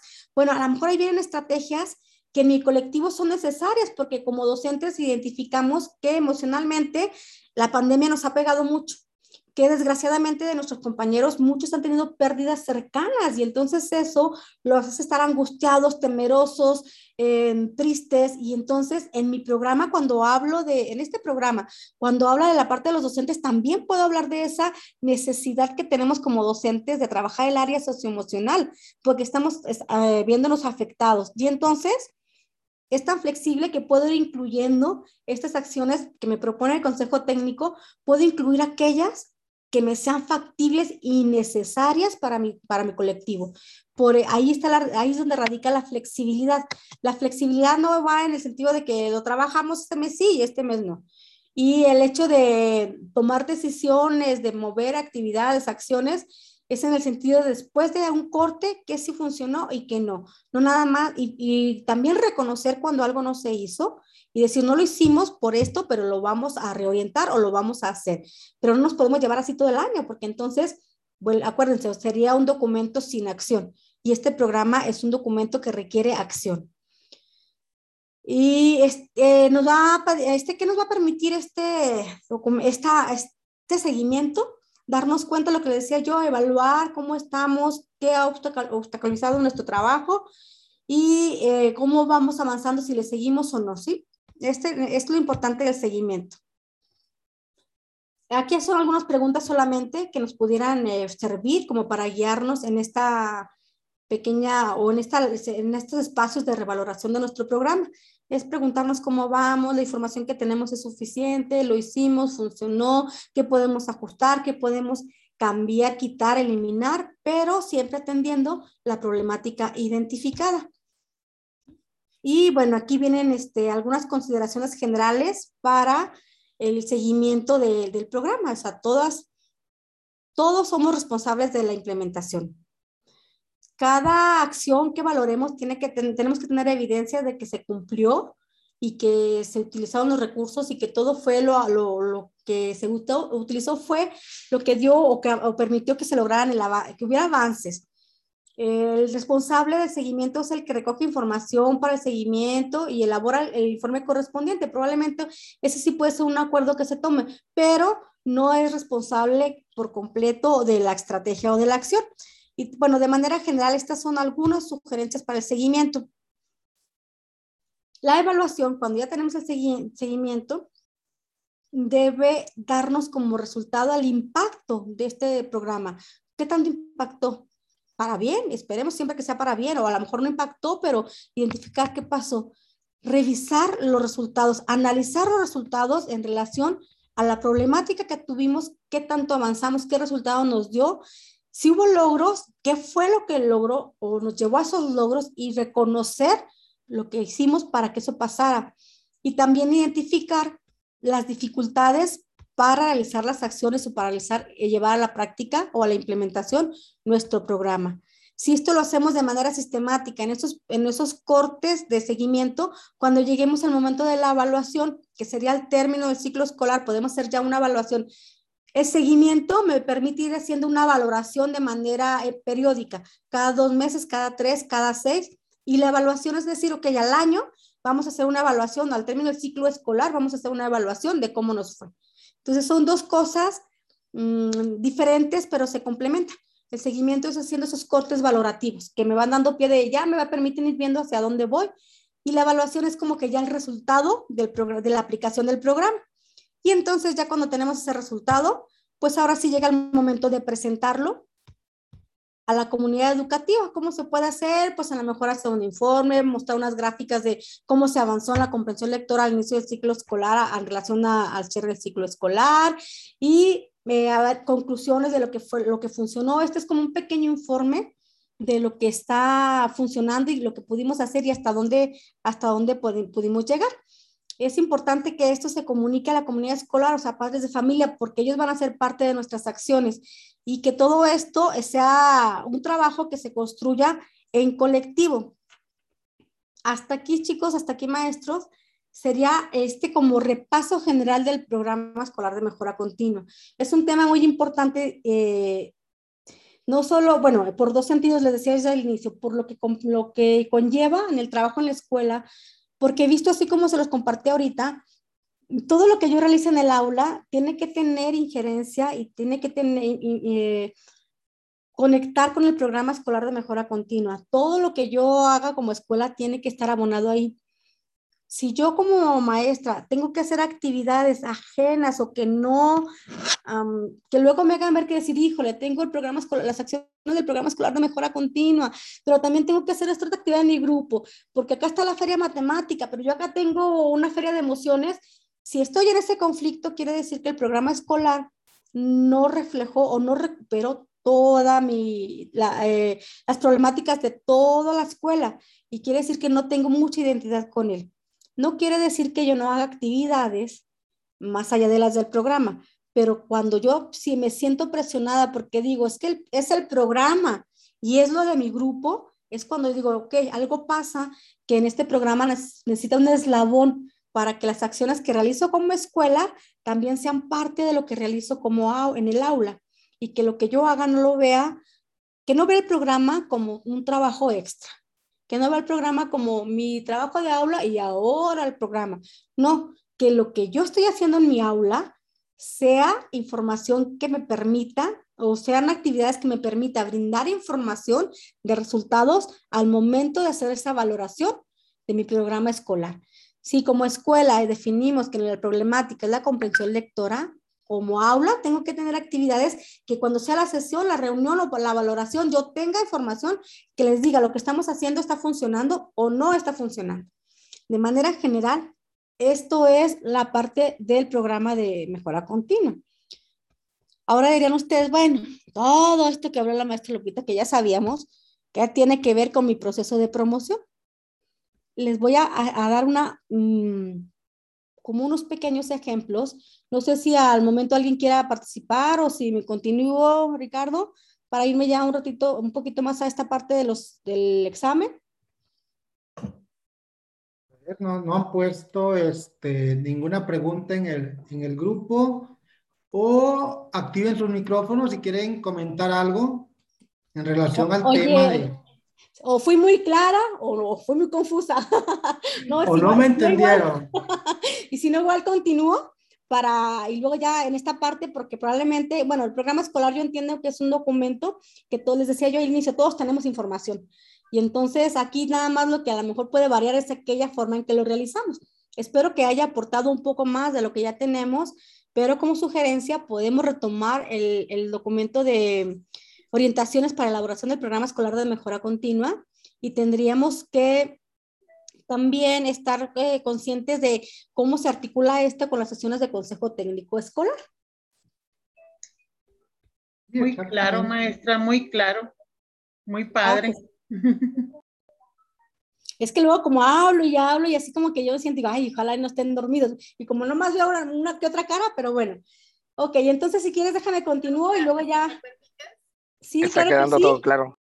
Eh, bueno, nada más para eh, afirmar lo que mencionas. Creo que el PEMSE lo debemos de ver como algo muy sencillo y no como una, un trabajo administrativo, sino precisamente como el documento que va a orientar nuestro trabajo desde cualquier rol que desempeñemos en el centro, en la escuela. ¿sí? Entonces, es un documento que más que irle sumando, es ir eh, poniendo efectivamente esas acciones, definiendo esos objetivos, esas metas que realmente sean eh, parte de nuestro quehacer cotidiano, ¿sí? Y que lo veamos de esa manera, no como un, documento administrativo. Tú mencionabas en, en, la dinámica, no se trata de poner lo que me diga el director o lo que me diga el supervisor, sino que tiene que ser un trabajo en consenso, un trabajo colaborativo que realmente refleje cuál es la condición real de nuestra escuela y qué es lo que queremos lograr, qué es lo que queremos lograr, pero en ese trabajo conjunto. Exacto.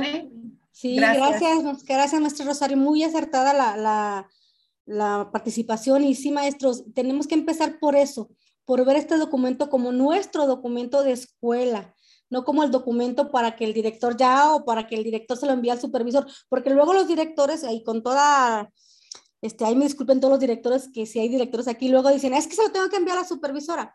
Bueno, o sea, tampoco es como que un requisito, y si se lo tuviera que enviar a la supervisora, que tampoco no hay problema, aunque se lo tenga que enviar a la presidenta de la República. Es un documento de la escuela y va a reflejar lo que la escuela necesita, lo que la escuela tiene. Y lo que tenemos que empezar es por verlo como un documento. A lo mejor ahorita de oírme hablar, perdón, y de la experiencia que tenemos al construirlo, porque es cansado, maestro. No puede decir, no es, no es que no sea cansado, hacer un diagnóstico es cansado. Yo sí, ahorita yo puedo hablarlo, es cansado el diagnóstico, pero tenemos que empezar a verlo como un documento sencillo porque es nuestro así se vaya a, se lo manden a quien se lo tengan que mandar, que lleve lo que tiene que llevar de nuestra escuela porque es nuestro. Nadie tiene la autoridad académica de refutarles. A lo mejor en una revisión les reorientarán la elaboración de meta y demás para que sean clara y precisa, pero reorientar sí, y esa es una función del director y del supervisor y del asesor. Reorientarlo a lo mejor en la redacción sobre todo de metas o a lo mejor en la definición de acciones que no atiendan al objetivo o a la meta, porque hay acciones o en ocasiones hay programas que tienen una problemática y las acciones no atienden en ningún momento a la problemática. En ese sentido, sí, una realimentación, reorientación, sí, pero que se los quieran em, validar, no, porque ese es un programa, es su documento. Y desde ahí tienen que elaborarlo con esa, con esa actitud y con esa convicción. Y con una actitud em, propositiva, maestros.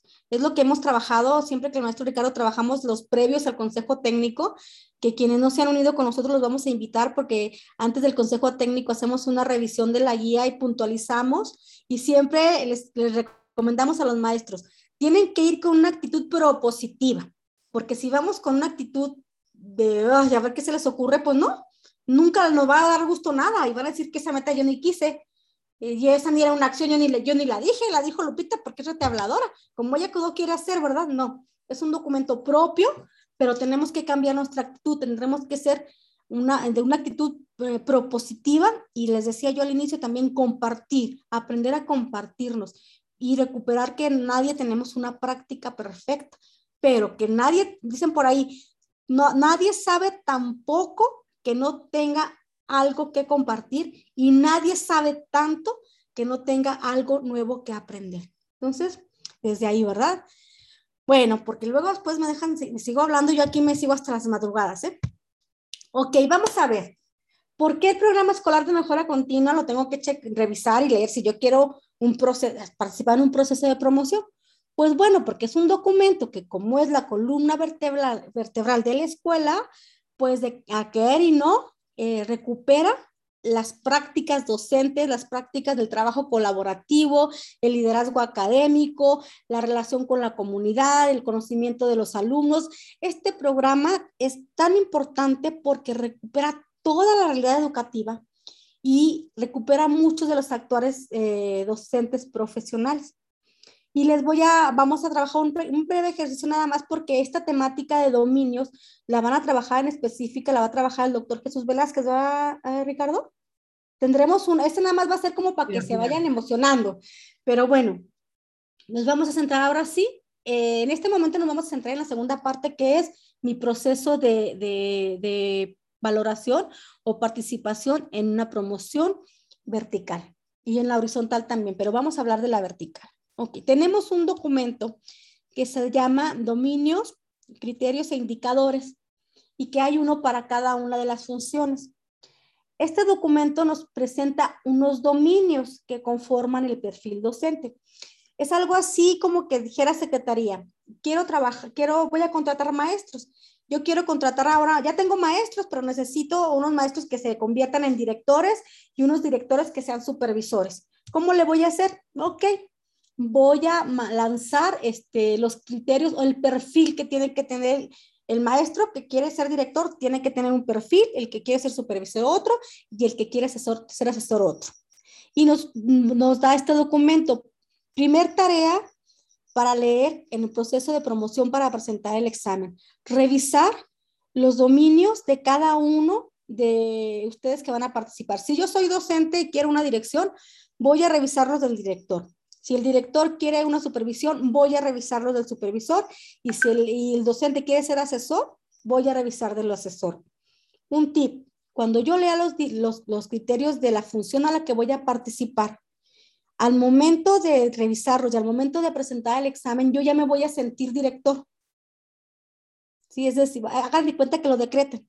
Yo soy docente y voy a presentar para director. Los voy a leer y al momento de leer mi examen yo ya me voy a sentir director, ya voy a contestar como director. Por eso es importante que conozca este documento de dominios, criterios e indicadores. Si soy director y quiero ser supervisor, cuando lo lea yo ya me voy a sentir en la función, porque cuando me hagan el examen no me van a poner un examen diciendo, ay, es educadora, vamos a preguntarle como educadora. No, te van a hacer preguntas como si ya fueras director y te van a hacer preguntas como si ya fueras supervisor. Si entonces estos, este documento de, de, dominios, criterios, indicadores es básico y está en la, si no los tienen, está en la página de UCICAM, descárguenlos y eh, recupérenlos, vayan leyéndolos porque ese es el perfil que, que, que, que nos van a pedir para participar. Los perfiles profesionales, criterios e indicadores, esta información está también en ese documento pero ese es el primerito que tenemos que leer antes que la bibliografía y, entenderlos muy bien. Y les, les, aseguro que con el taller del maestro Jesús Velázquez nos va a quedar mucho, muy claro. Pues esos perfiles son los referentes para los procesos de admisión, promoción, reconocimiento, formación y acompañamiento al personal docente. Es decir, que de estos perfiles, de estos documentos, dice Secretaría de Educación, el que tenga todos estos perfiles, que me demuestre en la evaluación que los tiene, pues es el que voy a contratar. Este perfil profesional es lo que esperan del desempeño de cada figura educativa. Es el deber ser. Y lo presentan en dominios, criterios e indicadores para cada figura educativa. Cada una de las figuras lo tienen. Cuando yo presenté el examen eh, de, en, servicio profesional tenían otro nombre, pero son tienen la misma función y van a hacer lo mismo, pues yo tuve que eh, centrarme, eh, yo fui para asesora en los criterios, en el perfil del asesor y tuve que estudiar y centrarme y creerme que era asesor porque desde ahí tengo que ir visualizando mi participación. Los dominios van a permitir que organicen, los atributos de las figuras educativas. Los, eh, se presentan estos dominios, se desgregan en criterios y los criterios se desgregan en indicadores y son lo que debe de desear o lo que tenemos que tener cada una de las figuras que pretendemos contribuir a la educación de excelencia. Cuando inició esta presentación yo les decía que todas las escuelas tenemos el reto y nuevamente lo tengo por ahí, que son términos que voy a encontrar en el examen de inclusión, de equidad, de participación y de excelencia.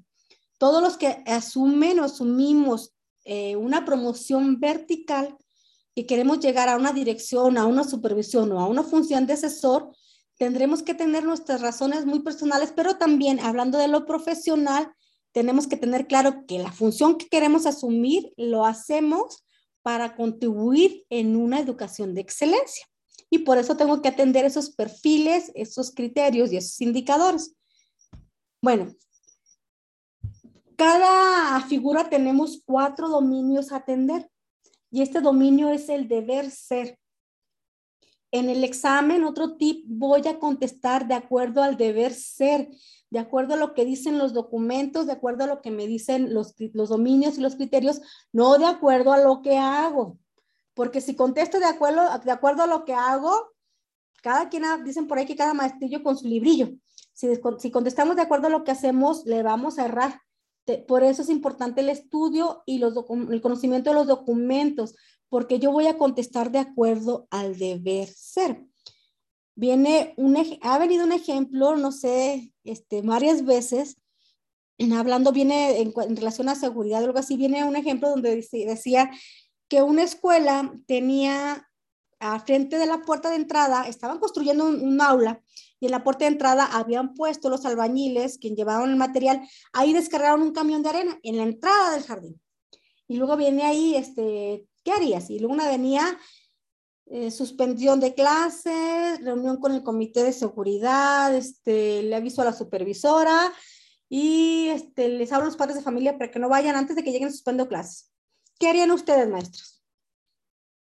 Llegan a su escuela, eh, son las es el director, es el supervisor, o es el asesor que le habla a la directora le dice al asesor, oye maestro, es asesor, fíjese que tengo un montón de tierra en la puerta del jardín, no me deja entrar. ¿Qué harían ustedes? ¿Qué me quieren compartir? Que fue a la directora de su escuela y la, llegan, la encuentran cerrada con un montón de tierra. Así lo que haría, no se asusten, no están en el examen todavía. A ver, déjenme preguntar. Repite la pregunta, por favor.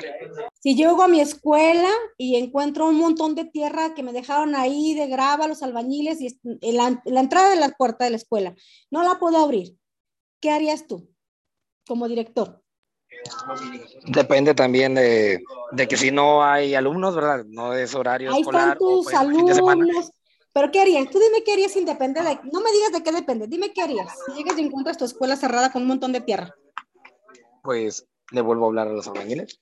¿Le vuelves a hablar a los albañiles? Sí, ¿en qué voy a mover la tierra? ok, y antes de hablar de los albañiles, pero fíjate bien, ¿qué harías tú en relación? Tenías que hablar a los albañiles, hay que mover la tierra, pero ¿qué harías tú? Porque, pues, recuérdate que no podemos suspender, o ¿qué harías tú con los alumnos? En relación buscar a los alumnos. Un, buscar un método, bueno, de que puedan entrar también a sus aulas, porque nada más es la entrada, de hecho. Las nomás es la entrada, nada más es la entrada. Ah, okay, sí, nada más buscar un modo de entrar, debe de haber, okay. no, no debe de haber nada más una entrada. Siempre claro, hay dos. No solo un acceso. Ah, no, yo tengo jardines de niños. Yo tengo un jardín de niños que tiene una entrada y a la espalda tiene un cerro. Ah, ay, ah, caray. Ah, y sí es real, ¿eh? Y la maestra Rosario que está aquí sabrá que es el, el, el Chimapopoca, tiene la puerta una entrada y a la espalda es un cerro. Los ponemos a jugar con la arena. Hacemos jugar con la arena. Ok, muy bien. Solicito la ayuda de los padres de familia que estén ahí para poder eh, mover la tierra lo antes posible, la ayuda okay. de la comunidad. Okay. Maestra, yo, yo, pienso que se informaría a la, a este, pues al, a la persona más inmediata. En este caso, pues es el director, sería el supervisor. Ok, muy bien. Fíjese bien, válidas todas las preguntas, lo que hicieron, lo que harían ustedes, porque eso es lo que haríamos. Pero yo les estoy diciendo que en el examen no vamos a responder de acuerdo al deber ser y en el examen nos dicen, este, suspende clases, este, como dijo el maestro, le hablo a los albañiles para que vengan a, limpiar aquí, y alguien más dijo, le aviso a la supervisora, y alguien más dijo, Pequito, pongo a jugar con la arena. Bueno, en el examen nos ponen esas preguntas, eh, suspendo clases, eh, le hablo al papá, eh, me reúno con el comité de seguridad o le aviso a la supervisora. En el deber ser, yo me reúno con el comité de seguridad de la escuela y tomo decisiones. Si el comité de seguridad avala que ese día se suspendan las clases, las puedo suspender. Pero la primera acción que tendría yo que hacer es reunir al comité de seguridad y tomar las decisiones. Yo no puedo como primera acción suspender en el deber ser. Entonces, por eso debo de leer los documentos, porque debo de actuar de acuerdo al deber ser. Como director no puedo suspender clases sin por propia, pero por eso tengo los comités, ahí va nuevamente la práctica. Recuerden que en el programa formamos también comités y demás en la organización de la escuela. Ahí van otros documentos que luego me ponen en la bibliografía que debo de conocer, porque entonces yo tengo que hacer funcionar mis comités. Reúno al comité, aunque tenga yo ahí los niños, ¿y qué hacemos, director? Vengas el comité, los tres, los cuatro padres, ¿qué hacemos? Pues hay que hablar al albañil, pero el albañil llega a las 10 y si ellos dicen, ¿saben qué, maestra? Pues hay que suspender. Ok, suspendemos porque yo como director no me voy a meter en conflicto con nadie, ni con secretaría, ni con nadie más, porque es una decisión de los padres de familia. En el deber, deber ser, eso es. Por eso es lo importante que tenemos claro que el examen que vamos a, a presentar, que es el que a veces nos angustia más en este proceso, se, con con se contesta a través del deber ser. Por eso necesito conocer los dominios. Y luego cada dominio tiene sus propios criterios. Es importante que los conozca. A lo mejor no sé si los han leído, pero se van a llevar esa tarea. Desde, si no tienen la guía, este, el documento de los dominios, criterios e indicadores la van a descargar, cada quien la de su función. Van a leer el dominio, porque acuérdense que ese es el deber ser. Esos son, ese es el perfil que todos debemos tener. Y luego cada dominio tiene sus criterios. Y esos criterios los voy a conocer porque de esos criterios, quienes realizan los exámenes, de ahí se basan para hacer las preguntas. Y luego, cada criterio tiene sus indicadores. Esos indicadores me dan cuenta de la acción que yo debo de realizar como docente, como director, como supervisor o como asesor. Entonces los descargan, si yo quiero irme a una dirección, recupero el de director y empiezo a leerlos y me empiezo a creer director y empiezo a ver cómo es el actuar de un director, qué le piden a un director, qué le piden a un supervisor y qué le piden a un asesor.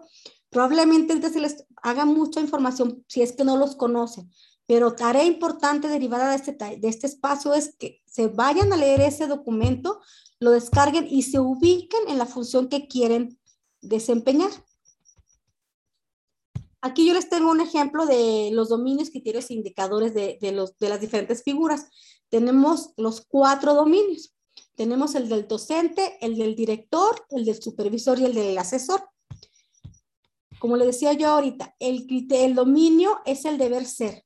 Esto que les voy a presentar ahorita nada más es el dominio, porque los criterios y los indicadores son más información y eso lo van a revisar en un taller en específico. El deber ser, yo me voy a centrar en el, dominio número cuatro y ahorita les voy a explicar por qué. Cuando vean también otro, otra, otra acción que debemos realizar en este proceso de promoción vertical, nos van a dar una guía y esa guía trae bibliografía. Tenemos que ir identificando de la bibliografía que nos proponen a qué dominio están atendiendo, porque desde ahí ya voy engarzando la información. En el dominio, vamos a, revisar el dominio 4 y ahorita les voy a decir por qué el dominio 4. El dominio 4, bueno, nos vamos a ir al del director, porque todos, aquí hay maestros, directores, pero como vamos a una promoción vertical, vámonos a, la que queremos acceder. Quien se quiere, quien que está apuntándole a una dirección, el dominio 4 dice, un directivo que propicia la corresponsabilidad de la escuela con las familias la comunidad y las autoridades educativas para favorecer la formación integral y el bienestar de los alumnos. ¿Por qué yo me ubiqué en este, eh, esta, la temática del programa en el dominio 4? Porque en el, en el programa escolar de mejora continua es una de las bibliografías que viene propuesta y es un documento que refleja un nivel de corresponsabilidad de la escuela, la familia la comunidad y la autoridad para formar a los alumnos, porque en mi programa lo que estoy haciendo es, desde el inicio les dije, es un trabajo colaborativo de la comunidad para favorecer el desarrollo integral de nuestros alumnos. Entonces, el programa escolar de mejora continua es uno de los documentos que atiende a este dominio. Hay otros, pero el hacer la clasificación de qué documento va a cada dominio me permite como conceptualmente ir hilando la información y darle sentido. Para el supervisor, el dominio 4 dice, y fíjese cómo tienen este tipo de relación, al director le corresponden o le piden como uno de sus dominios que el, que va a ser director tiene que ser alguien que propicia la corresponsabilidad. Yo como director tengo que, que lograr que mis maestros sean corresponsables con la escuela, con la familia y las la comunidad. Todo tengo que generar esa corresponsabilidad para todo para favorecer el aprendizaje de mis alumnos. Quien va a una supervisión debe de ser aquel que vincula la autoridad educativa con diferentes instancias de apoyo, comunidades y familias para que contribuyan a la transformación y mejora de las escuelas a su cargo. Si se fijan, el director propicia la corresponsabilidad. El supervisor tiene que vincular. ¿Por qué? Eh, del director, la población objetiva inmediata son sus directoras, perdón, sus educadoras y sus padres de familia, y por ende los alumnos. los alumnos son responsabilidad de todas las figuras, del, del docente, del director, del supervisor, del asesor, pero cada uno desde diferente, eh, como de diferente lugarcito, si lo quieren ver así. Pero al director le toca directamente esa corresponsabilidad con, con maestros, con padres de familia para impactar en los alumnos. Al supervisor le toca vincular, es una, una figura de vinculación entre autoridades educativas, pero también entre el director y también con padres de familia de una manera diferente que el, el director. El director es más directo el trabajo con padres de familia que el supervisor. Al director le toca promover y al supervisor le toca vincular. Y el asesor debe trabajar en conjunto con el supervisor para generar este apoyo en las comunidades, en las familias y en las prácticas de enseñanza. Entonces, mire, las figuras eh, y también punto clave cuando vienen las preguntas para el director, su población objetivo son maestros y probablemente padres de familia. Los alumnos son de todos, pero directamente maestros. Al supervisor son los directores y el asesor eh, trabaja en colaboración con el supervisor y su población objetivo son directores y docentes. El asesor no va a impactar directamente, no va a trabajar directamente ni con el padre de familia ni con los alumnos, pero va a fortalecer las prácticas de enseñanza a través del director y del docente. Esto es los dominios, solo en el 4. Y el 4 luego les digo, porque habla de mucho del trabajo colaborativo y porque dentro de la bibliografía viene el programa escolar de mejora continua. ¿Qué, viene en el dominio 4? Pues la importante, les decía yo, el trabajo colaborativo. Tendremos que saber muy bien de qué se trata el trabajo colaborativo. El reconocimiento del contexto familiar, la identificación de necesidad de transformación escolar y un liderazgo académico. Son como puntos centrales hablando eh, un poco de este dominio y un poco del documento que estuvimos revisando. ¿Cuáles son algunos de los documentos que vienen en las guías de la bibliografía? Estos son de la del año pasado, pero no varían mucho porque se dan cuenta no tenemos bibliografía diferente. Casi la bibliografía que tenemos para el fortalecimiento profesional de docente es, prácticamente la misma. Entonces, la guía para la elaboración del programa escolar, lo que vimos ahorita, es una, viene en la bibliografía. Los lineamientos de consejo técnico. Un documento que se llama Características claves de una escuela efectiva. La historia en la escuela, reflexiones para la mejora educativa, el diagnóstico institucional y hacia una nueva supervisión. Son algunos de los textos que vienen en la bibliografía. En la bibliografía no vienen organizados por, por, por dominios, pero ya viéndolos, algunos de los textos que, se, que vienen en, las guías de estudio atienden al, dominio 4. Entonces, este es un ejercicio que requieren sí necesariamente leer ese documento de la, eh, los dominios y cuando ya tengan las guías de, de la bibliografía, hagan este ejercicio de relacionarlo. Miren, en el dominio 1,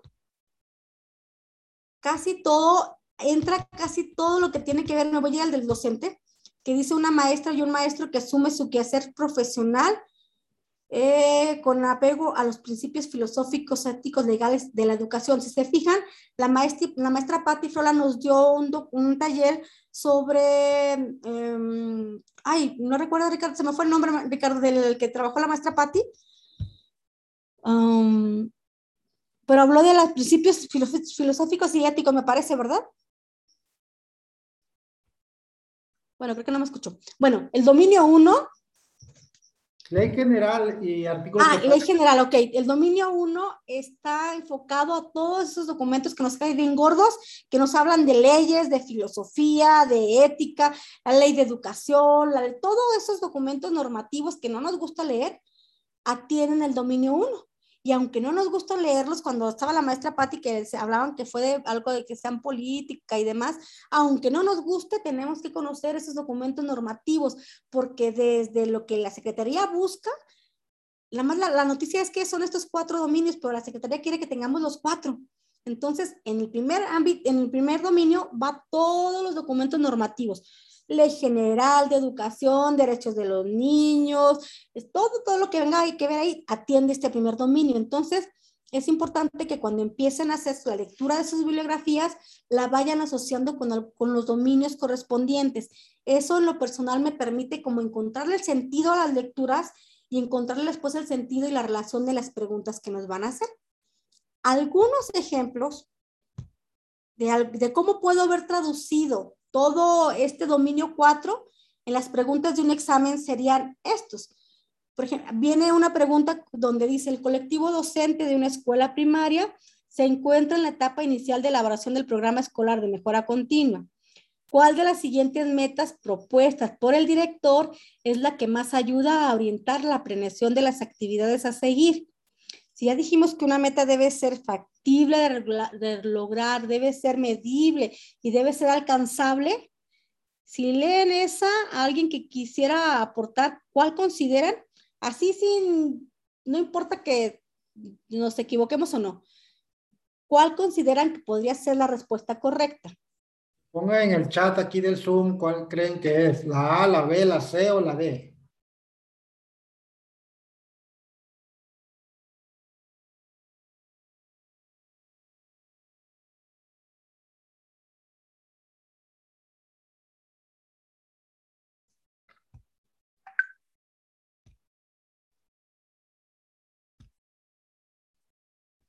Casi todos la B, ¿verdad?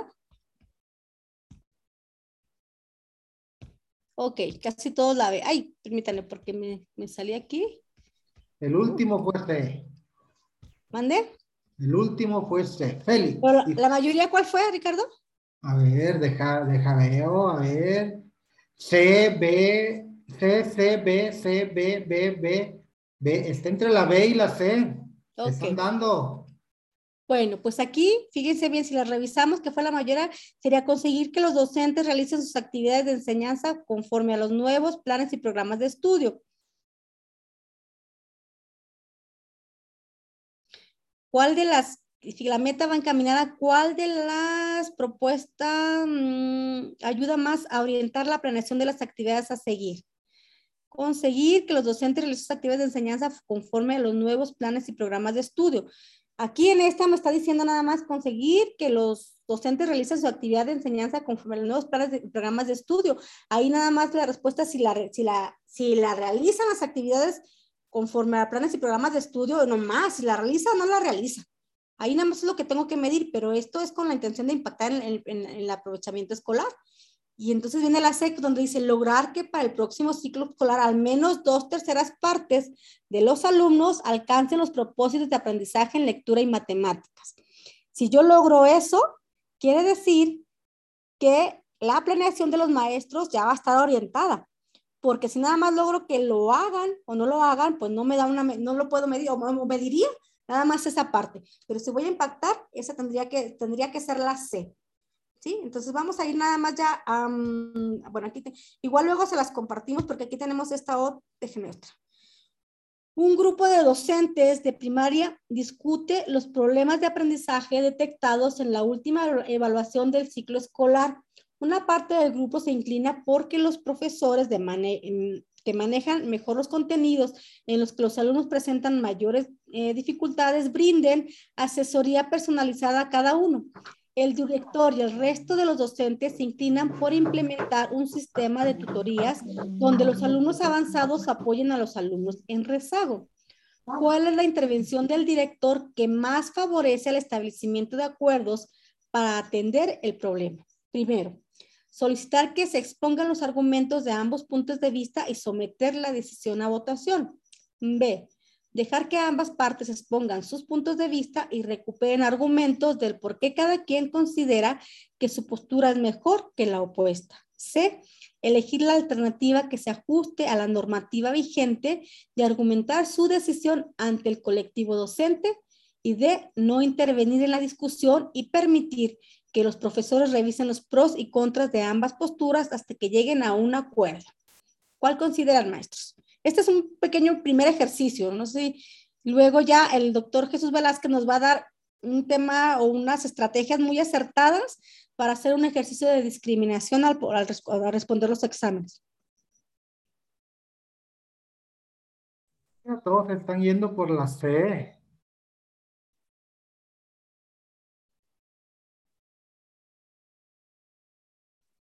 ¿Yo puedo votar? ¿Sí?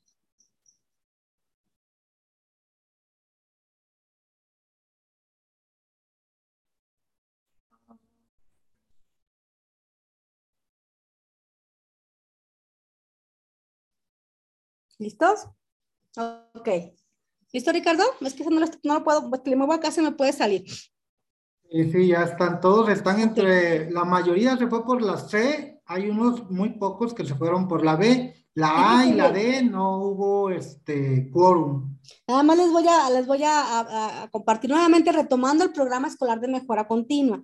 Dijimos que es un trabajo, en el programa es una, un trabajo que es una decisión colaborativa en la participación de todos, se construye en conjunto y en la C dice la postura que tomaría el director, dice elegir la alternativa que se ajusta a la normativa vigente y argumentar su decisión ante el colectivo docente.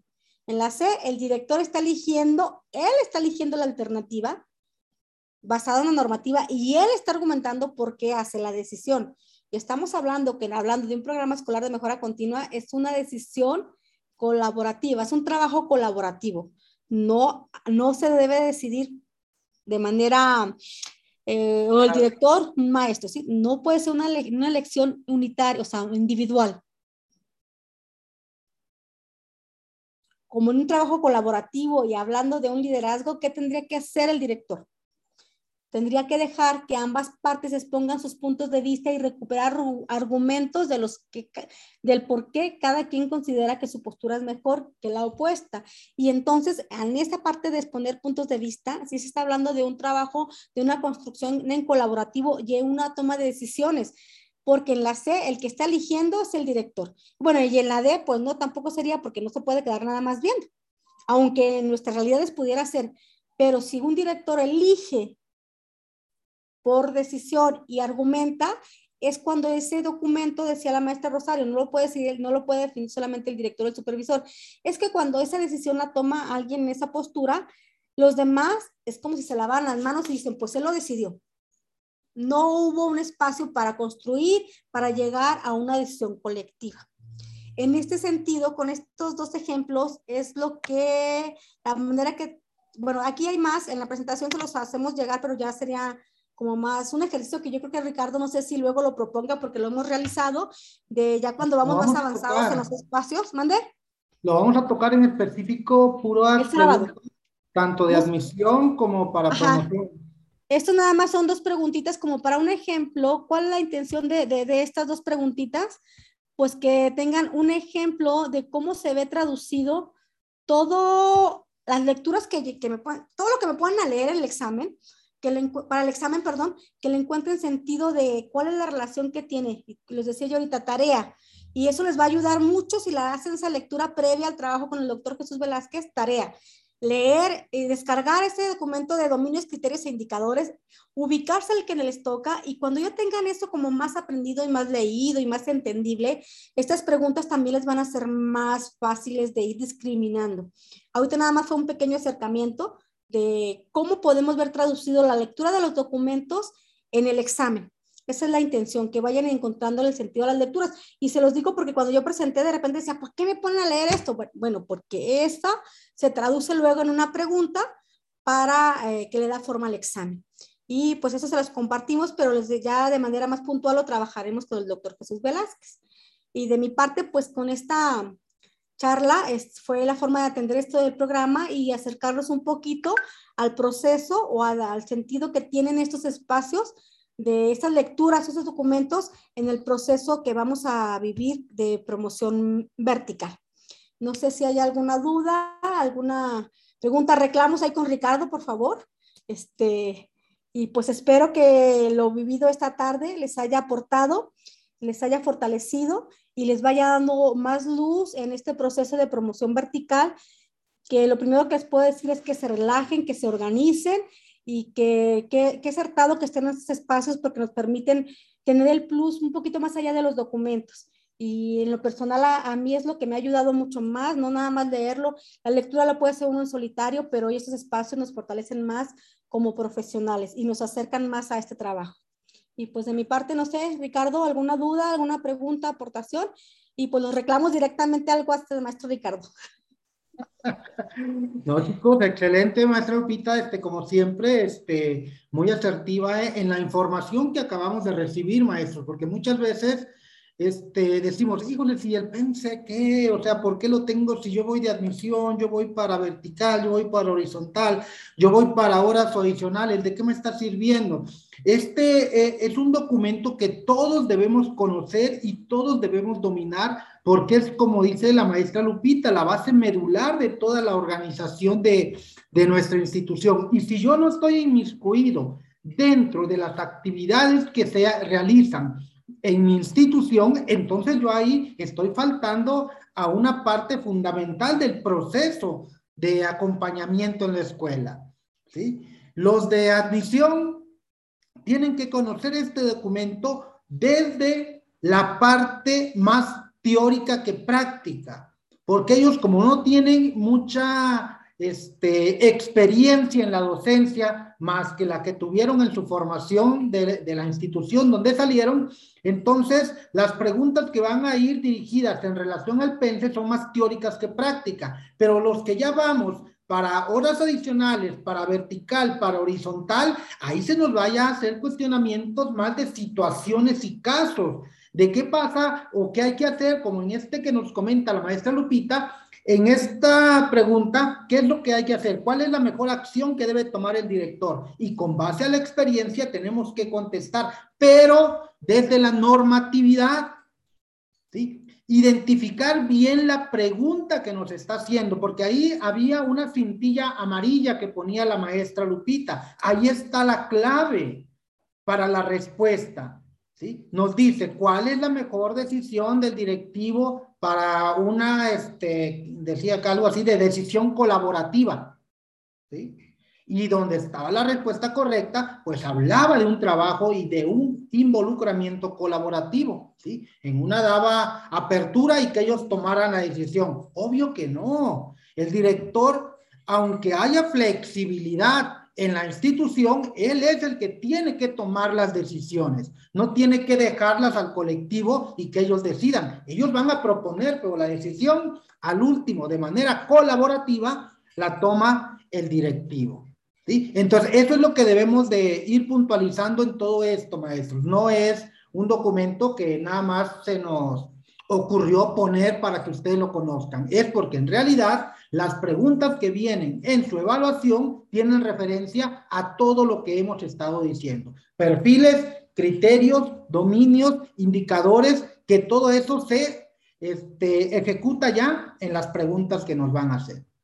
No sé si hay alguna duda, alguna pregunta que, tenga, que tengan hasta ahorita en relación a la actividad que acabamos de desarrollar, chicos.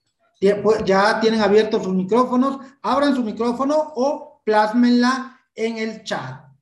A ver, ah, sí, hay muchas aquí. Carmen, excelente. Marlene, muy bien, maestra. Elizabeth, muchas gracias. Rosario, excelente. Margarita, gracias. Lupita. Elizabeth, gracias. Eh, María de los Ángeles, muchísimas gracias. Muy padrísimo todo. Angélica, gracias por el gran aportación. Creo que no hay duda, Lupita. A ver, me dio la oportunidad. Ah, excelente, muy bien. Todo muy explicado. Excelente, de eso se trata, de que vayamos este, empapándonos de esta bibliografía, de este conocimiento y verlo desde otra perspectiva, ¿sí? Socialicen el conocimiento, chicos, compartan. Ahorita terminando esta sesión, vayan con este, su mamá, su papá, su hermano, su tía, su novia, su amiga, su esposa, la, eh, lo que tengan ahí un lado, oye, ¿sabes qué? Acabo de ver un documento, ah, sí, ¿cómo se llama? El PEMSE. Oye, pero fíjate que uno le ponen PEMSE, otro le ponen PENS, ¿cuál es el, el nombre correcto o de dónde sale? Ah, fíjate, vamos a investigar, socialicen el conocimiento, porque solamente de esa manera vamos a aprender. Si el conocimiento lo aprendemos aquí y se cierran y ya no lo practican, no lo, no lo socializan, pues no vamos a, tener ese impacto que estamos este, necesitando para ser asertivos al momento de nuestra evaluación. Socialícenlo, chicos, ¿sí? Compártanlo, ¿sí? Júntenle con personas que tengan su misma vibración, sus mismos intereses, sus mismos objetivos, ¿sí? Entonces, creo que no hay preguntas, no hay duda, Lupita, o ya se cansaron porque ya Mira, ocho y media y seguimos aquí, dijo Vicente Fernández, mientras sigan aplaudiendo, seguimos cantando. Nos falta leer, reflexionar y documentar, relacionar todo, o sea, estudiar. Muy claro, todo, muchas gracias. Necesito, ah, necesito leer más. Claro que necesitamos. La teoría es fundamental. La teoría no se desprende de la práctica. La práctica es muy buena, pero sin un sustento teórico, entonces vamos a andar dando tumbos. Es como los veleros que se avientan a, al alta mar y si no saben a qué puerto van a llegar, cualquier aire que les pegue, dicen que es bueno, pero no saben a dónde va a llegar. Y eso sucede con el sustento que estamos dando ahorita. Estamos clarificando, estamos enfocando el camino y ya sabemos hacia dónde vamos a ir, chicos. Entonces, no pierdan ese objetivo, no pierdan su enfoque, que no se distraigan. Si alguien este, les quiere mover el tapete y, e invitar a ver el Netflix, a ver a Betty la Fea o la feria ahí de ese del calamar o no sé qué tanto, díganle, eh, discúlpame, este, no estás dentro de, de mi frecuencia, creo que no estamos en la misma sintonía.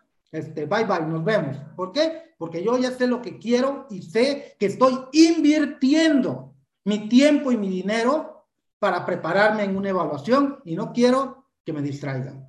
Por favor, de aquí hasta agosto, nanáis. ¿Sí?